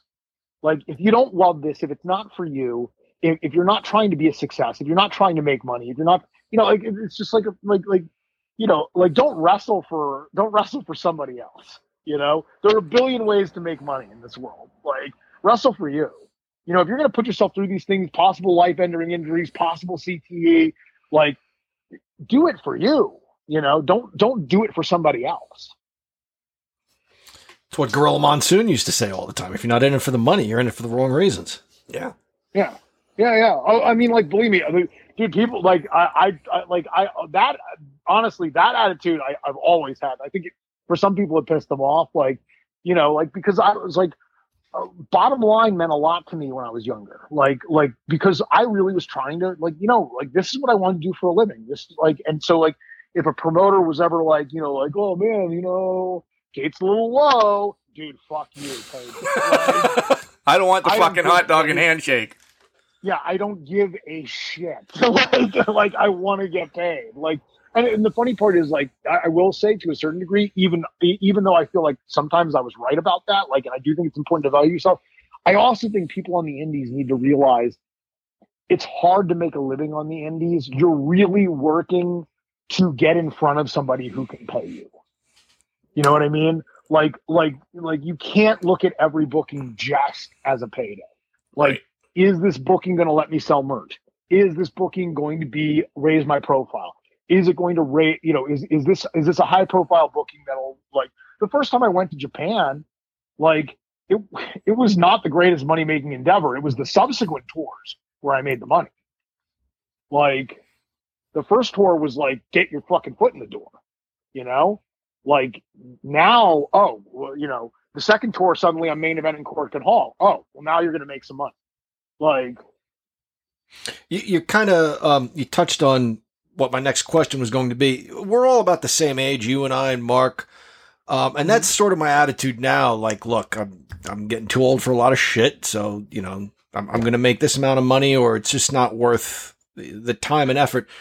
Um, as a wrestler, w- was that genuinely your frame of mind right out of the gate? I know you said you, you look at merch and, and you look at what Um, it might I, lead to. I, but- I think I I think I came to it way faster than a lot of people because it wasn't like wrestling wasn't just like a like my attitude like like it was weird. It's the arrogance. It's the cockiness. I really was like i can do this for a living.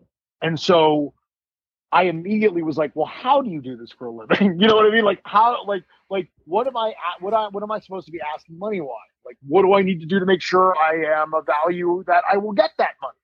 Like you know how do i become a draw? Like that like like i was thinking about it in a different way. Like i wasn't like a lot of guys on the indies at the time i was coming up were like how do i have the best match on the show? And don't get me wrong that's important too. But kind of like not always the most important thing. I don't think people want to hear that but it, it you know do you think every guy that's the top paid guy is having the best matches on the show? I mean are we being real? Yeah. like you know like like once again what's a good match interesting question like has a lot of answers uh, like who has the most value? Like like you better be able to fucking talk. Like you think the wrestling in the ring part's important? It is. You better have a personality. You better have something you can sell you know? Because like because the thing is like look- look man mad respect for like who who you know other guys i look up to like like mad respect for a guy like dean malenko. But like you know there was a ceiling on how far he was going to get you know? And it's not just his height when, when was the last time you saw a compelling dean malenko inversion Uh, uh, let me think about that for a little bit. Yeah. Right. That's not shitting on him, dude. No, one it's of not. the greatest technical one of the greatest technical wrestlers of all time. All fucking time. You know, if we're talking just in-ring work, easily in the top 100, you know, possibly in the top 10. Like so, you know, it's like this, this isn't me like shitting on like a name. I'm just saying there like there is a barrier and that barrier has less to do with what you do in the ring and more to do with your personality your ability to talk your ability to make people believe in character things like that Now, if you can put that together with five and five star matches, awesome. And don't get me wrong, the business has changed. I tell I tell my students all the time, being good is the default. If you're not good in the ring, you're just fucked. Just hang it up now. Like look at look at any show going on right now. Being competent in the ring, like there, we're well past the days where you could just be a good interview. Like we're way past that. Yeah. Like so so being good in the ring, that's the default. That is expected. You know? So I'm not saying training isn't important and your in-ring work isn't important, but my point is that only gets you so far.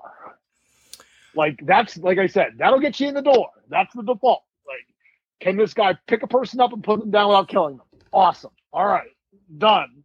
Like now, tell me how you're going to sell tickets. As, as a trainer, and, and this is this isn't you know to bolster me or anything, but I've uh, talked to Al Snow about this. Do you think youngsters? Look at this! Look at this name drop. Yeah, well, you already said well, Al's I'm- name once. Too. I'm I'm interviewing Glenn right now, but I have talked to Al.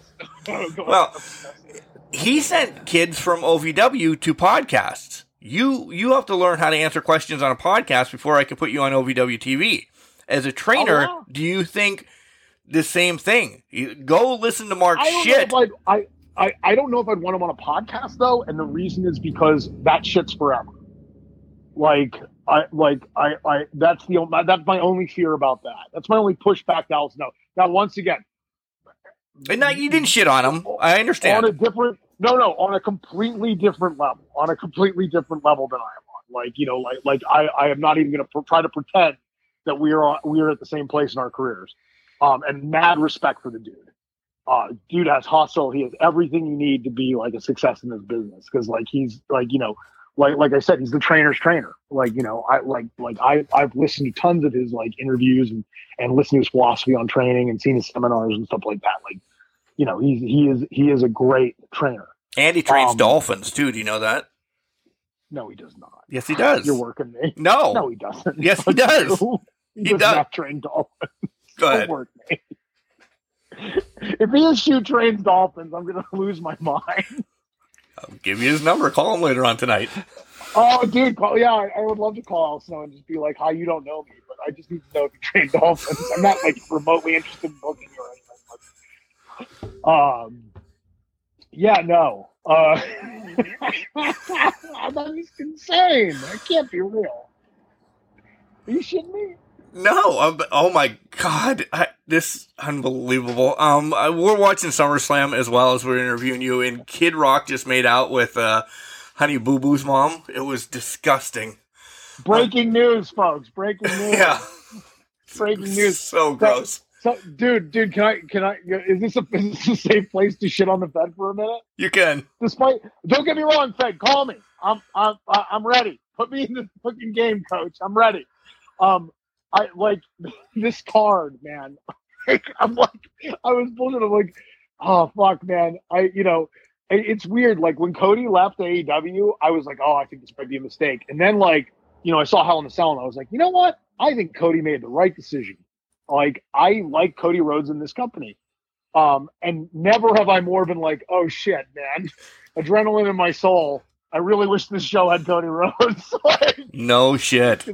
I am not excited about almost anything on this card. Like, there's a few things, but like, I, I like not shitting on it. Maybe uh, I'm gonna watch it. I'm gonna watch the. I'm, I'm gonna watch it later on. Uh, but like, it's just that I don't know. Like, it's weird. Like, um, where where AEW's kind of got a leg up on them right now is just interest. Like, in terms of like the the cast of characters. Like, their AEW has so many interesting personalities and like like you, you just turn it on and like weird shit just happens. like, you know, It's a Like, train wreck it's- sometimes, and in, in a good yeah, way. Yeah, yeah, yeah. Yeah, the matchmaking can be completely insane. Um, and nobody I like ever gets pushed. So like that's another problem. Like my favorite tag team is Chaos Project. So like that'll give you somewhere where I am. You know? Like they're just getting annihilated by everyone. Like even teams that aren't teams, it's just like two dudes. Like, they're getting they're getting chopped out. I'm like, God damn it. Can Serpentico get a win? Give Mm. the Snake Man a win no. um You know, uh, like uh, like I, I like another guy I really like watching his work is QT, and like you know it's the same thing. Like he's like a mid card gatekeeper type of guy, like kind of where I am now uh, in IWC.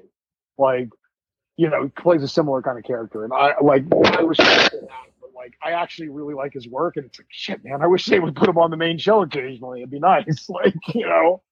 Um, so Let's get. Some, let, I, have some questions that I really like asking, but let's get some of your highlights from your career. Let give a little bit of a gamut.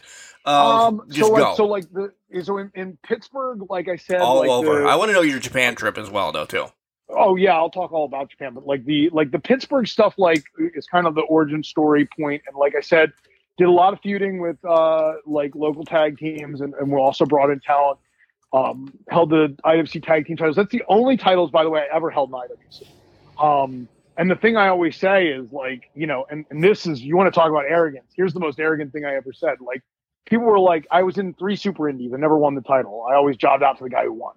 Um, you know, uh, and uh, even though it, like I didn't always I didn't always get eliminated in the first round, but I I, I never won the thing. And um, uh, you know, like people were like, "Oh, does it ever bother you?" And I was like, "Dude, let me tell you something about about me and IWC. I never needed the title.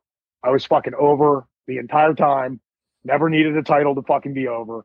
Like I honestly, I feel the same way today. Like you know what I mean? Yeah. like if you if you give me a chance now it's nice because i'm getting heel heat like and like I, I feel like i can be a real heel there like you know because i'm not uh like I, I really try to work like a heel style i don't do like I, I, I everything i do i think looks good and looks uh painful but I, i'm not I, i've never was a big time flash guy anyway so like i work a lot on like you know once again working the crowd hitting people real hard um you know uh, doing a few nasty things, like you know, and, and it's helped me with that. So like, I, I feel like I'm still once again.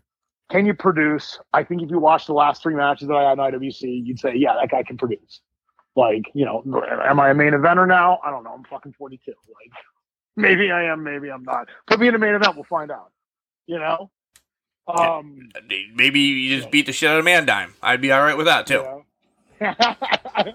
We're kind of we find ourselves kind of on the same side right now. Yeah, Like, but I- he's a and- and let me he's tell a you, dickhead. let me- but Let me tell you, man, that money that money in the bank reset button trick, yeah, that that's a fucking Glenn Spectre move if ever there was one. So I- I, I absolutely appreciate put over that. Like, you know. And look, man, Bill Collier beat me fucking last show. Fuck that guy. all right. oh man. No, like you know, like once again, uh like like uh the like the, the dude IWC is so full of talent, man. Unbelievable. Like, like, Bill Collier's not like like like.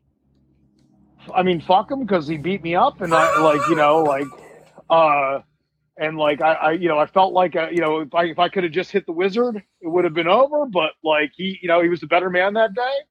Um, but you can't deny the talent. Like there's a lot of talented guys in that locker room. Um, so but we were talking about me, Right. all right. You're the one brought up all these guys up. Yeah. Well, well, once again, fuck Van Dyne and Bill Collier and everybody else on the roster, and especially all the fans. Like, let's talk about me. And this podcast. You know? Fuck us too. Yeah, but, uh, exact. Look, I look. I I am not going to say that while I am here. I will. I will politely wait till after this is over and tell you guys to go fuck yourself. Good. so, um, but that being said, uh, like so, so yeah, so so that was like I like you know I had my super indie like shots, but honestly, like uh, I never really needed to get over. Uh, if you put a mic in my hand, um, I'm gonna get over because I can talk. Uh, and I did a lot of funny interviews. I did a lot of good comedy. Um, and so like like IWC was never an issue. Uh, I, I felt like I was over my entire run pretty much. Once once I got my swim legs under me and I could work, you know, like like I, I was gold there. Um, worked up and down the East Coast, a bunch of different promotions. Did some time in Mega in Ohio, along with a bunch of other Ohio promotions. Um, I did uh, the my uh, like I, I had a pretty good run there, but essentially like I was still I held tag titles there at one point in nonsensical tag teams, like because they needed somebody to hold them, and I was a good hand, you know Yeah. like uh, you know, like uh, at the time, a guy named Jeff Traxler was booking. Good dude. Um, always treated me well. You know, uh, but um, but at the same time, like you know, the second I, it was funny. Once again, I never held any titles there, but but the tag title. The second I got those cursed tag belts off me, and I was wrestling singles and like and being me, much better time. Like and I like and honestly, like once again, it's like ah, you know, I never got. I, I had a couple title shots, never got the belt, whatever. It's fine. Like, but I was over. Um, New Era Pro, which was out in Ohio, also. I had a really good run out there. Uh, feuded with Chris Hamrick, uh, rode with Hamrick for a while too. Um, Hamrick's amazing. Another guy like like who never got probably what he deserved out of the business. Like, I think he's coming back to work now. I think he's actually gonna be working at GCW show.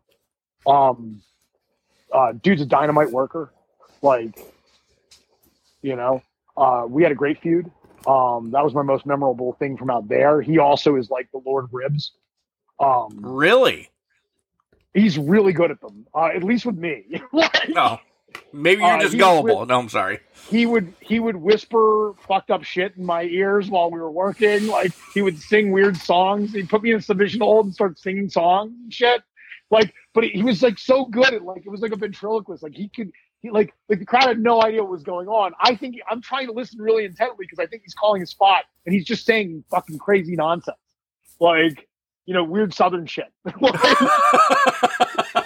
um but but but like like I, I he he had done some legendary ribs uh that that I wasn't a part of but the rib that got me it's a classic I should have seen it coming um but uh he we were wrestling at New Era and I'm super excited I'm wrestling Chris Hamrick I'm young guy like uh like I'm in a feud with Chris Hamrick I'm gonna be wrestling a bunch of matches with Chris Hamrick I'm gonna get to beat Chris Hamrick like this is cool. Like, and so I'm like super excited and like wide eyed and like very childlike. And uh I'm I'm like getting all my shit on and I'm like, where the fuck is my boot? And I, I, I like I start like stomping around the locker room, where's my fucking boot? You know, blah blah blah blah. I got one boot on, you know? Oh, and and I oh. realized Hamrick fucking hid my boot. and so like I'm like, but what do you you know, like this is the terrible situation because it's like he knows exactly what he put me in because it's like you and, and you know like people listening to this will be like well he hid your boot it's simple rib it's hidden somewhere whatever blah blah you don't understand like you can't like grab a vet and like choke him like this guy is like a draw on the show. Also i have no idea. Maybe he can fight. I'm like you know like he's a tall dude. Like i don't know what he knows and what he's capable of. Like you know i don't want to fucking fight this guy. Like you know and so like we're you know like we're like like i'm like sitting there and i'm like i'm like i'm like chris like like our match is next. Where's my fucking boot he's like smiling. He's like smiling and he's laughing and i'm like i'm like fuck i'm like fuck dude and like then, then suddenly i'm like jumping up and down and basically like having a tantrum i'm like because now it's like literally like we're like that the bell rang we're up next. I'm like jumping up and down, like, where's my fucking boot? Like, I need my boot. I'm like, it's not funny. We're gonna look like assholes. Like, I can't wrestle without my fucking boot. Um, my music hits. He looks up. My boot has been right above my head, tied to a pipe by the laces, Uh, literally inches above my head the entire fucking time. so you go to the ring tying your boot. Yes, I literally like half tied. I'm sorry, I'm cursing so much. No, that's, so much that's good. Uh, how do you get to Japan? For Christ's sakes, get us to Japan so we can get to these Oh, other God. questions. So, so yeah, so I, I was actually asked about this in uh, uh, for a, on an article like that, that they're doing, and um, like so, I fucking love Japan. Like unapologetically love the country. It's the only other country I'd live in besides the United States. Like I, I love the states. I, I've been to other countries. Like I've been I've been to Europe and stuff like that. There's only two countries I'd ever fucking want to live in are here or Japan. Um, and it's not just like being a, like a like a weird weeb. I don't like love anime. like, you know, like anime's fine. There's a couple good ones. Like I don't. I'm not like a. Oh shit! I hope I don't. Now this will really end my relationship with the fan. I don't care that much about anime. like it's not that great. It's fine. Um, I, there's some of it that's really cool. Uh, you know, like uh, but but I'm not like the biggest anime guy. uh, by any stretch of the imagination. So it's not like any kind of weird, like you know, like fetishization of the uh, of the Japanese people. I really love the culture for real.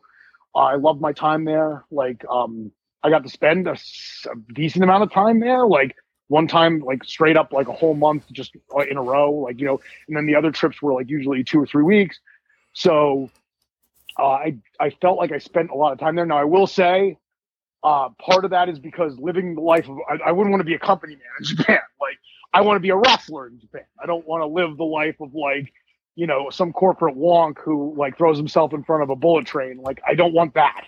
Like you know it's that's a tough life. That's a super tough life. But as a wrestler, I could observe all those people and then work out all day and and like enjoy all the cool things of like uh, you know this crazy culture that's like uh in some ways like pop culture wise is like America on fucking steroids and then um in other ways is like you know very comfortable and very safe and like I you know the thing I always said about like being in Japan is like I'm sure this wasn't 100% true this is once again arrogance my arrogance coming out but like my whenever I was in Japan if I was even walking down the street like uh, you know like uh, Osaka at like 3 a.m I was so confident in like the feeling that like I was like nothing's going to happen to me. And in fact, if anything terrible happens at this moment, it's because I did it. Like like that's how like kind of like generally respectful everyone is and stuff. Like it's such a different culture. You feel super safe, at least in my experience, because like people just don't do crazy shit. Now I love America. I'm a big freedom guy. Like fucking huge on freedom um, and people doing what they want. But we are crazy as fuck. Uh, like I I am always much more aware of my situation when I'm in the states. You know, uh, I have a lot of situational awareness. I generally like you know. Uh, uh, part of it's from being a bouncer for two years, stuff like that. I'm always kind of observing people and like, you know, like, oh, are you going to be the guy that goes crazy tonight? Like, you know, uh, yeah. I like I said, and I and I love all that. But what comes with you know the, you have to understand that the part and parcel that always comes with freedom is a little bit of danger. So that's why, like, I think self defense is important. We talked about Brazilian Jiu Jitsu, martial arts, and stuff like that. Like, so that didn't answer any of your questions, but I'm just giving you kind of an overview of like why I love Japan. Like, it's such a cool place to be, especially as a wrestler. Like, and if honestly, if like DET had offered me like a full time contract, I would have tried to find some way to make it work, drag my wife over there. I think she would have gone nuts. But like, you know, like it, it's like it, that's how much I fell in love with the place. Um, now, uh, Shirley Doe had a lot to do with it, and a guy named Makio Kodama. Um, Makio Kodama or Maki uh, owns a wrestling shop called Pro Wrestling Shop Maki in in Japan. Um, he loves American wrestling. Uh, he would make trips over to here. He loves IWC it happened to be like total luck of circumstance. It's one of his favorite indies. Uh, so he would come over. Um, he was friends with San, with uh, Shirley Doe, and so, um, like, so so he came over to a show that they had at Johnstown War Memorial. The main event, I believe, was like Shane Douglas versus Raven, and there was no no. The main event was Dusty Rhodes versus Jerry Lawler, and right underneath that was Shane Douglas versus Raven. So it was a pretty big show. Great, great card, yeah, yeah um for you know, like, like i said pretty big for an indie like and so um they came to see like he came to see that show and he brought this guy who i'm not shitting on because once again he was super helpful in us getting there but he brought this guy that i swear was like like like you know some kind of secret crime lord this guy looked like an anime fucking character like he was like rail thin he never stopped smoking. And when I say that, I am like, you're to be like, oh, you're exaggerating. He just smokes a lot. I have never seen that man without a cigarette in his hand ever. Like, you know, always wore sunglasses inside too. Oh, Corey Hart. All right, yeah. Never, never spoke at all because he, I guess, because he didn't speak any good English. Um, uh, like I have no idea what the guy's name is, but he ran a promotion. I don't know if it still exists he ran a Japanese indie. I'm not kidding you. I'm going to tell you the letters, and you're going to know what the acronym is and laugh your ass off. He ran a show called Fighting Ultimate Combat King.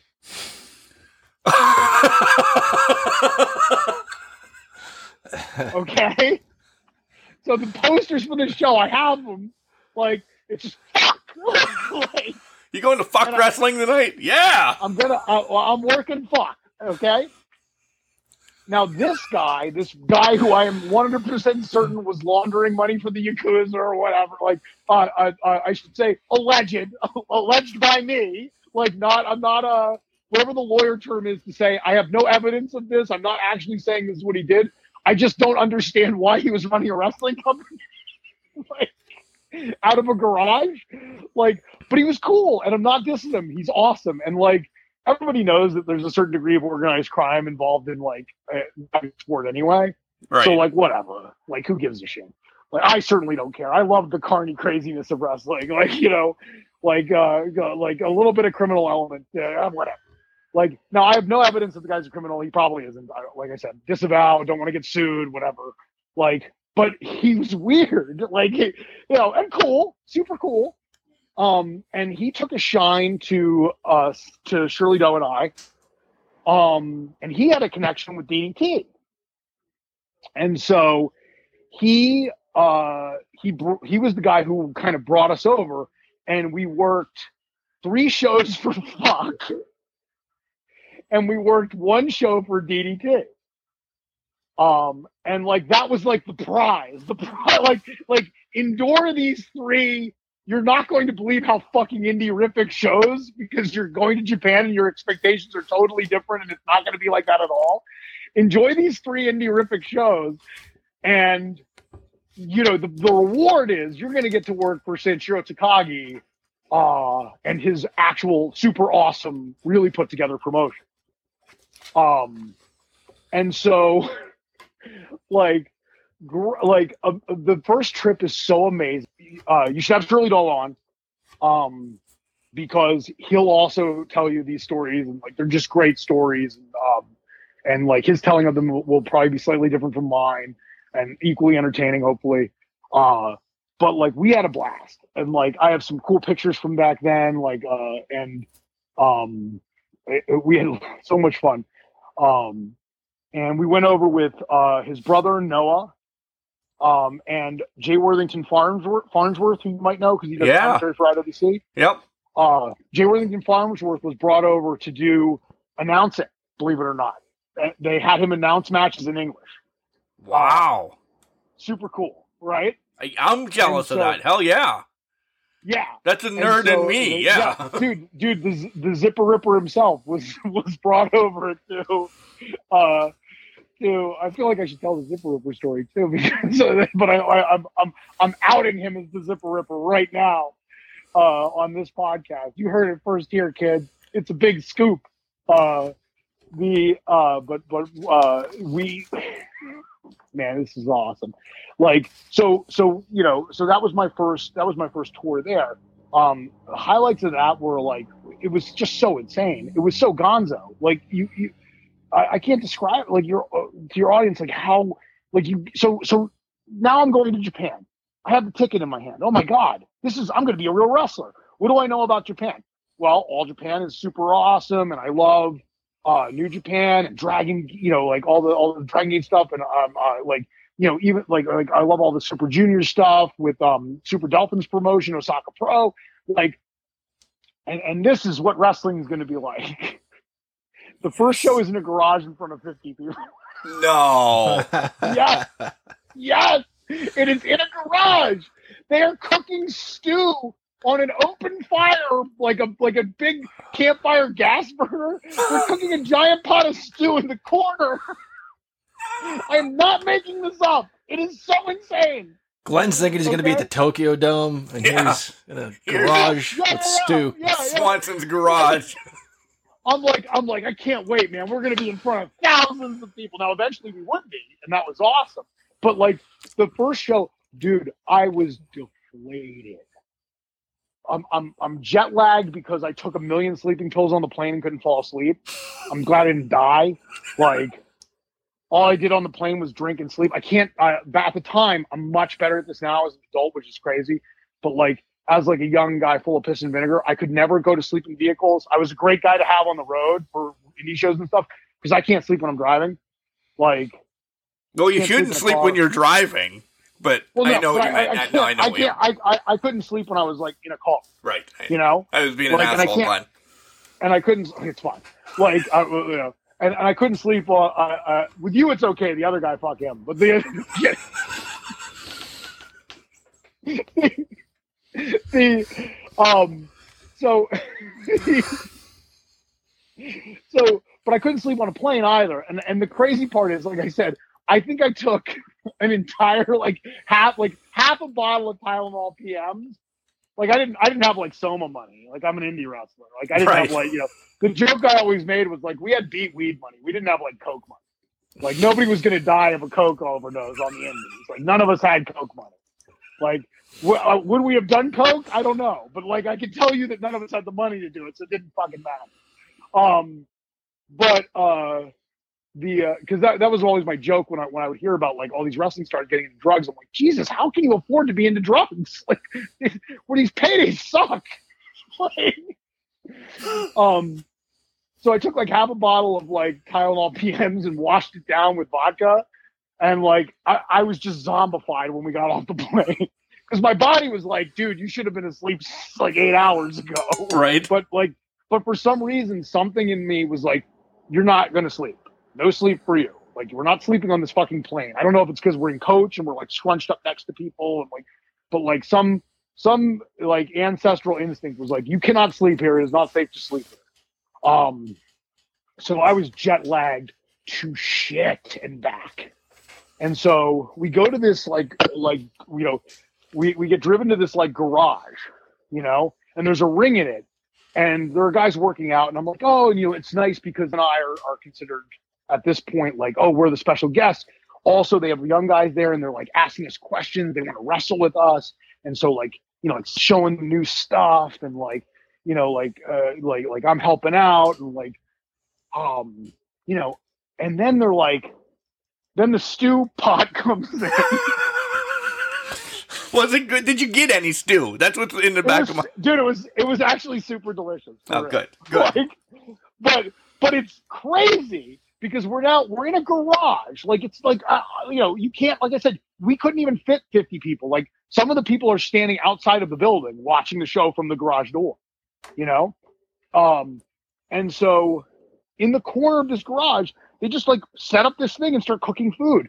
And I'm like, what the fuck is going on? And then I come to the horrifying realization. I'm like, the show they start setting up because um, of course because he's crazy as hell like it like is doing a hardcore match which fits his character but like they're setting up like light tube boards and barbed wire and shit and i was like wait a second the show is here like we're not going somewhere this is where the show is going to be and so I am like, I am so deflated, and I'm trying not to show it. It's like, you know, it's like, dude, we're lucky to be here. Like he's he's doing the right thing. He's being a trooper. Like, you know, he's like, dude, like blah blah. And like, I'm like, but once again, I'm focused on money. I'm focused on, I want to be a star. I'm focused on all this shit. And I'm like, this is fucked. And I said, and then I saw the shit they were setting up for his match, and I said, I was like, don't you fucking bump on fucking broken glass for these people in, in this fucking garage. Like, do not do it. Of course he did it anyway. I was like, and it's funny because he was always mentoring me, but I was like, I was like, do not do this. Like, not for 50 people. Not here. This is not what we came here for. Like, you know? But of course, dude, Shirley Doe, uh, one thing that was like, you know, that, that'll, that'll always be a feather in his cap, wrestled the exact same way in front of five people they wrestled in front of 5,000 people. You know, like, that's just the guy he is. And that's a feather in his cap, you know? Right. Like he, you know, like like if, if he felt like it was appropriate, he'd bleed for five people. Like you know, that that's the kind of guy he is. He's he's uh, very very good that way. Um and uh, you know, like we we got through that show, and I was just like, this can't be the way things are gonna be. Like, so we go back to our hotel, and then the next day we like hop into like this. we get in this crazy kid named uh not Kent not not Kenta like the, the you know the guy the guy who knees people to death right. um this kid's name was just Kent without the A right and so Like Kent to Kobe. Yeah. yeah like and so like um we get it we hop in his car to go to the next show now this kid's little um little car little mini like like little mini like japanese car like i don't know why he has fur on the dashboard like decoratively right Like porn star style car. so yeah. no so Noah has an immediate allergic reaction while we're on the highway, and he can't breathe. And so for for a legit like eight hour drive, Noah's head is out the window like a Labrador.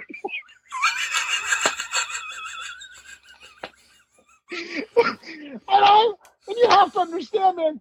This was I thought this was gonna be it for me. I thought this was like the Fed. Like this is it. I'm, I'm- you know, I'm gonna be cashing checks. Like this is like this is my ticket. And instead, I'm stuck in this car that can barely contain two people, and they've got four in it, and one of them is basically outside the car, so he doesn't die and I was like, and I was like, this is the American indie experience all over again. I'm just in another country. Like, this Wow. is you know, this is everything crazy about American indie wrestling, except I'm here. Uh, and so, but then we got to this high school type building, gymnasium type building. That show was much better. More people, felt more like a real wrestling show. Still indie-rific as hell. Don't get me wrong. Uh, but at least it felt like it felt like kind of it once again it was crazy. Like i was comparing it to what i was doing and it was nowhere near like you know like did it feel like an iwc show? No. It wasn't even that good you know like and at the time iwc was growing. They you know they hadn't even hit the their, their stride you know. But it was like a couple hundred people and uh and and there was like you know it felt like a real show. Thank god. Um then Korakuen Hall happens. Changes everything. The minute I stepped in there, I was like, holy shit, this is the real deal. Um, Danshoku Dino do and I do our match. Um, I'm playing, uh, you know, like I'm playing this gay character. Uh, the match is insane. If you ever watch it, you're gonna be like, oh my god, like this is they're way over the top. Like it would be, it would be racy for now. Back then, it was nuts um you know it was Goldust turned up to 11 um Wow. I, I so- hate that saying, by the way. Anything turned up to 11, that just, it's like grinding teeth. But go ahead. okay Fucking hate that saying in wrestling, but okay. all right well well that's what it was motherfucker i can't i'm not taking it back all right Okay. um it was it was uh you know uh it, it like uh, like I said, uh, if well reviewed by Steve Corino. Uh, in his words, it would not have been more gay if we had if we had literally just had sex in the ring. Like that was that was his review of the match. So I guess it was a good match. Um, uh, but it, it like it launched a thousand ships for me. Like in terms of Japan, like that's that's like how you know uh they like like they brought me back immediately like like the original feud was predicated under like this, this is so funny to say now. Um the original feud was predicated under like which character you know like like what what which which gay character you know like is stronger? Is the american gay character stronger or the Jap you know like that was the that or the japanese guy. Like that was the that it was literally like they had they had like they had like the Japanese and American flags like slamming into each other with the word gay under Oh my god. on their like Titantron thing. It's so funny to think about now, like because it's crazy. Like they, DDT is the king of crazy storyline. Like, um, but you can watch the match. It's on it's on DDT streaming service. Like it's nuts. Uh, you know, and it, like I said, not my not something I would show my kid. Right? You know, at least he's old, at least he's older. Uh, but pretty nuts. Uh, and and like I said, it was over. It was super over. Um, and uh, and that's how I got asked back. And uh, and from then on, uh, Danshoku Dino and I were no no longer dire enemies, trying to prove which country was the was the most gay. um, but instead, we were we were a tag team united as one as the Gay Machine Guns, uh, which I had no idea why we were named that until I realized the Motor City Machine Guns was the thing, and I was like, I really think it's that simple. I think they just saw the Motor City Machine Guns and were like, this is a popular tag team, so Put machine guns on. Yeah. part of the name. Yeah, put machine guns on the end of it. It had nothing to do with anything else we were doing. You know. All right. Um, but that's how D- DDT is the king of non sequiturs. And I'll tell you one other quick story about how I got there because I think it's a great anecdote. Um, and it's really funny because it shows like the communication issues. Um, so I'll predicate. Uh, I will predicate this part of the the podcast with this with this little question. Have you both seen the movie Police Academy? Yes. Yeah. Okay, so you'll get the reference because it's amazing that cross culturally we were able to come to an understanding because of this reference.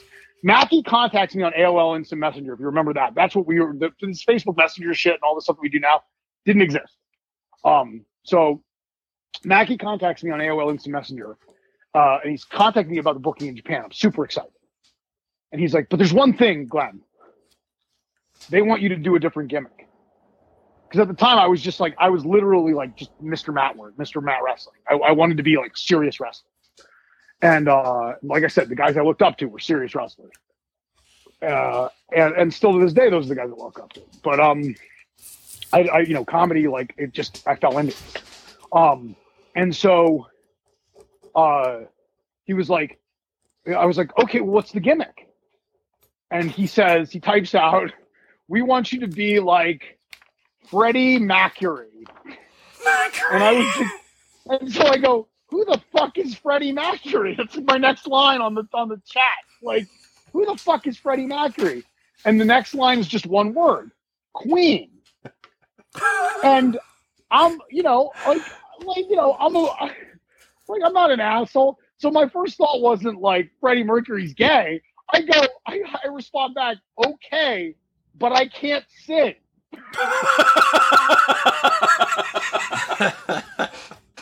And he's like, no, no, no, no, no. So we start all over again. He's like, no, no, no, no, no, you don't understand. And I was like, I don't understand. And and, and he was like, the next line is what brought the, the, the we we came to a cultural understanding, the East and West, Japan and the United States, over the 1980s comedy hit Police Academy. He goes, no, no, no, you don't understand. We want you to be like Blue Oyster Bar Oh my god. And somehow he didn't know. He didn't ask if I ever saw Police Academy. He just dropped the reference, and I go, "Oh, you want me to be gay?" like, like, because that's the gay bar in uh, Police Academy. Yeah. All right. Listen, we're ge- we have to we have to make a part two of this. We, we really do. There's so much more to cover, and, and I do have some more questions. But we're, it, yeah, I need you to promote some of your stuff, and then we'll go on. We'll schedule part two because I need more stories. This this is going to continue in because we're we're too deep. We're two hours deep to Oh my god, yeah. keep uh, some of the gnats that do listen to this uh, around. So part two will be scheduled, folks. Uh, I, I'm sorry to be cutting it short like this, but go ahead, promote all your shit. Uh, I, we do have a list of Okay, other questions, so, go ahead. So listen, listen, Can Crushers listeners. I now wrestle as the big boss, Glenn Spectre. It's a character of my own devising, and it's super fun, and it's kind of doing exactly what I always wanted to do. Um, I'm uh, like, like you know, um, I am essentially a narcissistic, big business asshole, like a mix of Ted DiBiase and Harley Race. Um, no, you know, not trying to say I'm as good as those two guys. I love those guys. Um, like I'm not arrogant enough to say that, but I think you will like what you see if you come to an IWC show and see me wrestle or anywhere else I might be wrestling. Um, uh, like, a- and it's finally something that I that comes out of my heart that I really wanted to do. Um, it's something I'm I'm like you know I'm glad to have my family to watch and stuff like that. Like it's you know because it's mine. It's something like I I think I did the things that I was asked to do back in the day very well, but they weren't my ideas. Wasn't my character. Like this is me. Um, and it's, it's it's really fun. So if you check if you check me out anywhere, um, my name is Glenn Spectre. It's spelled G L E N N, and then Spectre. This is the part that everybody always messes up. It's S P E C T R E. There is another spelling, but the spelling that I use is that. Um, and uh, you can find me uh, like if you like I, I am on Instagram, I am on Facebook, and I am on Twitter. Please follow me on all those things because back when I was wrestling, those things like weren't real. They didn't exist. Not that they're real now. And like, don't get me wrong, Twitter's a dumpster fire. I fucking hate even like I just created a Twitter account a week ago. Like, it sucks. Uh, Not that yours sucks. I just mean Twitter in general sucks. That came out way too easy. Sorry. yeah, yeah, no. My, my- I mean, like you, like, I, like, like I, you know, I'm, I'm learning. Like, so, uh, you know, uh, uh, my Twitter account very much may, might suck right this minute, but, but please follow me anyway, uh, because I did not come up in the time of social media. I like, I am just a bit too old, and so like.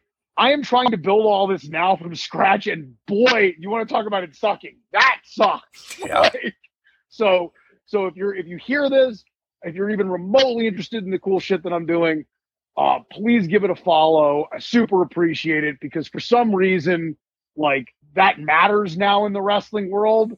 Like I, I would say personally, go watch one of my matches and be like, that guy can work, book him. But like, that's not how the wrestling world. Like part of it is like being an influencer, or, which is like, oh, I cringe from fucking ear to ear even saying that. Like, but you know, but I guess I need to have Twitter or Facebook and uh and uh Insta Instagram the gram The gram uh, followers. To I gotta get- be I gotta to get the gains. Yeah. Got it. Yes, got to have followers on the gram. Uh, you know, I, I, I learned about posting reels a week ago. Like forty-two year old fucking boomer here. So, um, so please give me follows on all that cool shit. Uh, I don't have like a website because I feel like these days that's actually I used to, but like that's where I was back in like the early 2000s. It's like you gotta have a website, get your like GeoCities going. Like you know, like I don't have a website, so follow me on those things. I post clips, I post cool pictures from shows. Um, I, I talk shit on the people I'm to beat the crap out of. Uh, you know, so it, it's worth the follow. It is. And, and he will be back on. And Uh, and, and oh, one thing, Can Crusher, guys, my mom might listen to this. So tell her when we talked before that this was an explicit podcast and that I don't curse all the time. We made we made because- you. We made yeah, you. it's like a this is a rock and roll type show, and it was kind of expected to be locker room talk. So like, Yeah, it definitely was. so mom, We Don't love you. this is like I promise. If you ever like we, IWC shows are family friendly, bring your kids. I will never drop an f bomb at an IWC show. You are safe from f bombs and and anything worse than that. Uh, I I can talk without cursing, but it's really fun to curse, so I do it a lot. Yeah, Jenny would throw your ass out of here if you'd be cursing. That's right. Yeah, yeah, yeah. You know, and like I said, this is a this, like like nothing I say. Uh, I I want you to go to IWC shows and give you the give give them your money, but at the same time, uh, everything I said on this podcast is representative of me. Like, except for that part that might just say something that I didn't mean the way it sounded. Like,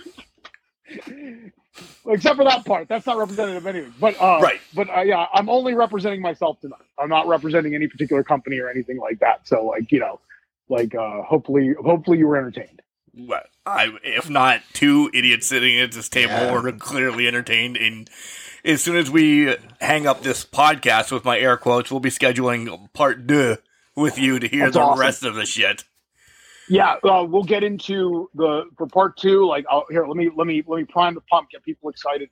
Um, great. Uh, I'll talk a bit about a feud I had with one of the best guys in the business. Uh, Brodie Lee and I battled for a year up in Upstate Pro Wrestling, one of the best indie companies, still going to this day. Uh, and uh, cool ass promoter. Um, and and one of the best guys in the business. Rip, you know, God rest his soul. Super cool guy. I can talk about that feud next time uh, and all the cool stuff that we did. And we can actually rip on Bobby a little bit more. We can make fun of Super Hentai and Yeah. whoever else that in the IWC Yeah, yeah. locker room that pisses me off that No, weekend. uh, we'll, we'll, I'll just burn every bridge. Uh, we'll just we'll just set every bridge on fire. It'll be fun. Glenn, thanks for coming on today. No Uh, problem. Hey, thanks for having me. I'm sorry I talked you guys ear off for probably twice as long as you needed me to, but I like I said, when, when, I, when you guys called me, I said I, I, I if there's one thing that I love to do, and- and this is like you know, it goes for whether I'm in the ring or out of the ring, I love talking. So Well, we love listening. We did enjoy listening. Absolutely. This was a lot of fun. We'll talk to you soon, buddy. Sounds good. Thanks for having me on. John Glenn Spectre. I we had to have part two. That this is unbelievable. The, the stuff uh, Stu. uh, I wrote a couple notes down, but I actually just listened. He uh, was fighting like a drunk boxer. Uh, he was a coffee shop bouncer, and then yeah, I need to go back, re-listen, and just enjoy this again because I lived in the moment when Glenn was speaking. There's a lot of good stuff. Um, but I think clearly we can agree the stew was just unlike anything we've ever heard, the stew story. 50 people and stews being made in the corner. He said And it was good. He did say it was good. Plus, as we wrapped up with him, we, we stayed on the line a little bit. He's like, yeah, there's more. There's more to come. I, I appreciate how he values himself. I know he says if you're a wrestler, you're going to have an ego that's just natural. Otherwise, you know, why are you in this business if you don't believe in yourself? But I appreciate how much he values himself and his time, whether as a trainer or as a wrestler. Um, I think it's definitely important. Uh, I agree. I, I agree. And I like how he agrees with us, but he's really not agreeing with that Jenny runs IWC. Yeah. With Potter still overseeing everybody. That's the structure of it. Yeah, It's a structure. And then CJ, and then others. yeah. and then Justin. And then, yeah. Yeah. Guys, make sure you keep your eyes tuned for part two of this as it, it's going to be in the near future. Uh, this was phenomenal. Like, we can't end it without saying fucking phenomenal because I had a blast. Uh, John, thank you for joining me for this one. You will be part of part two. I missed this. Yeah, so I look forward to that as well. You're always welcome back on. Thanks, buddy. Remember, just because you're trash doesn't mean you can't do the great things. It's called a garbage can, not a garbage cannot.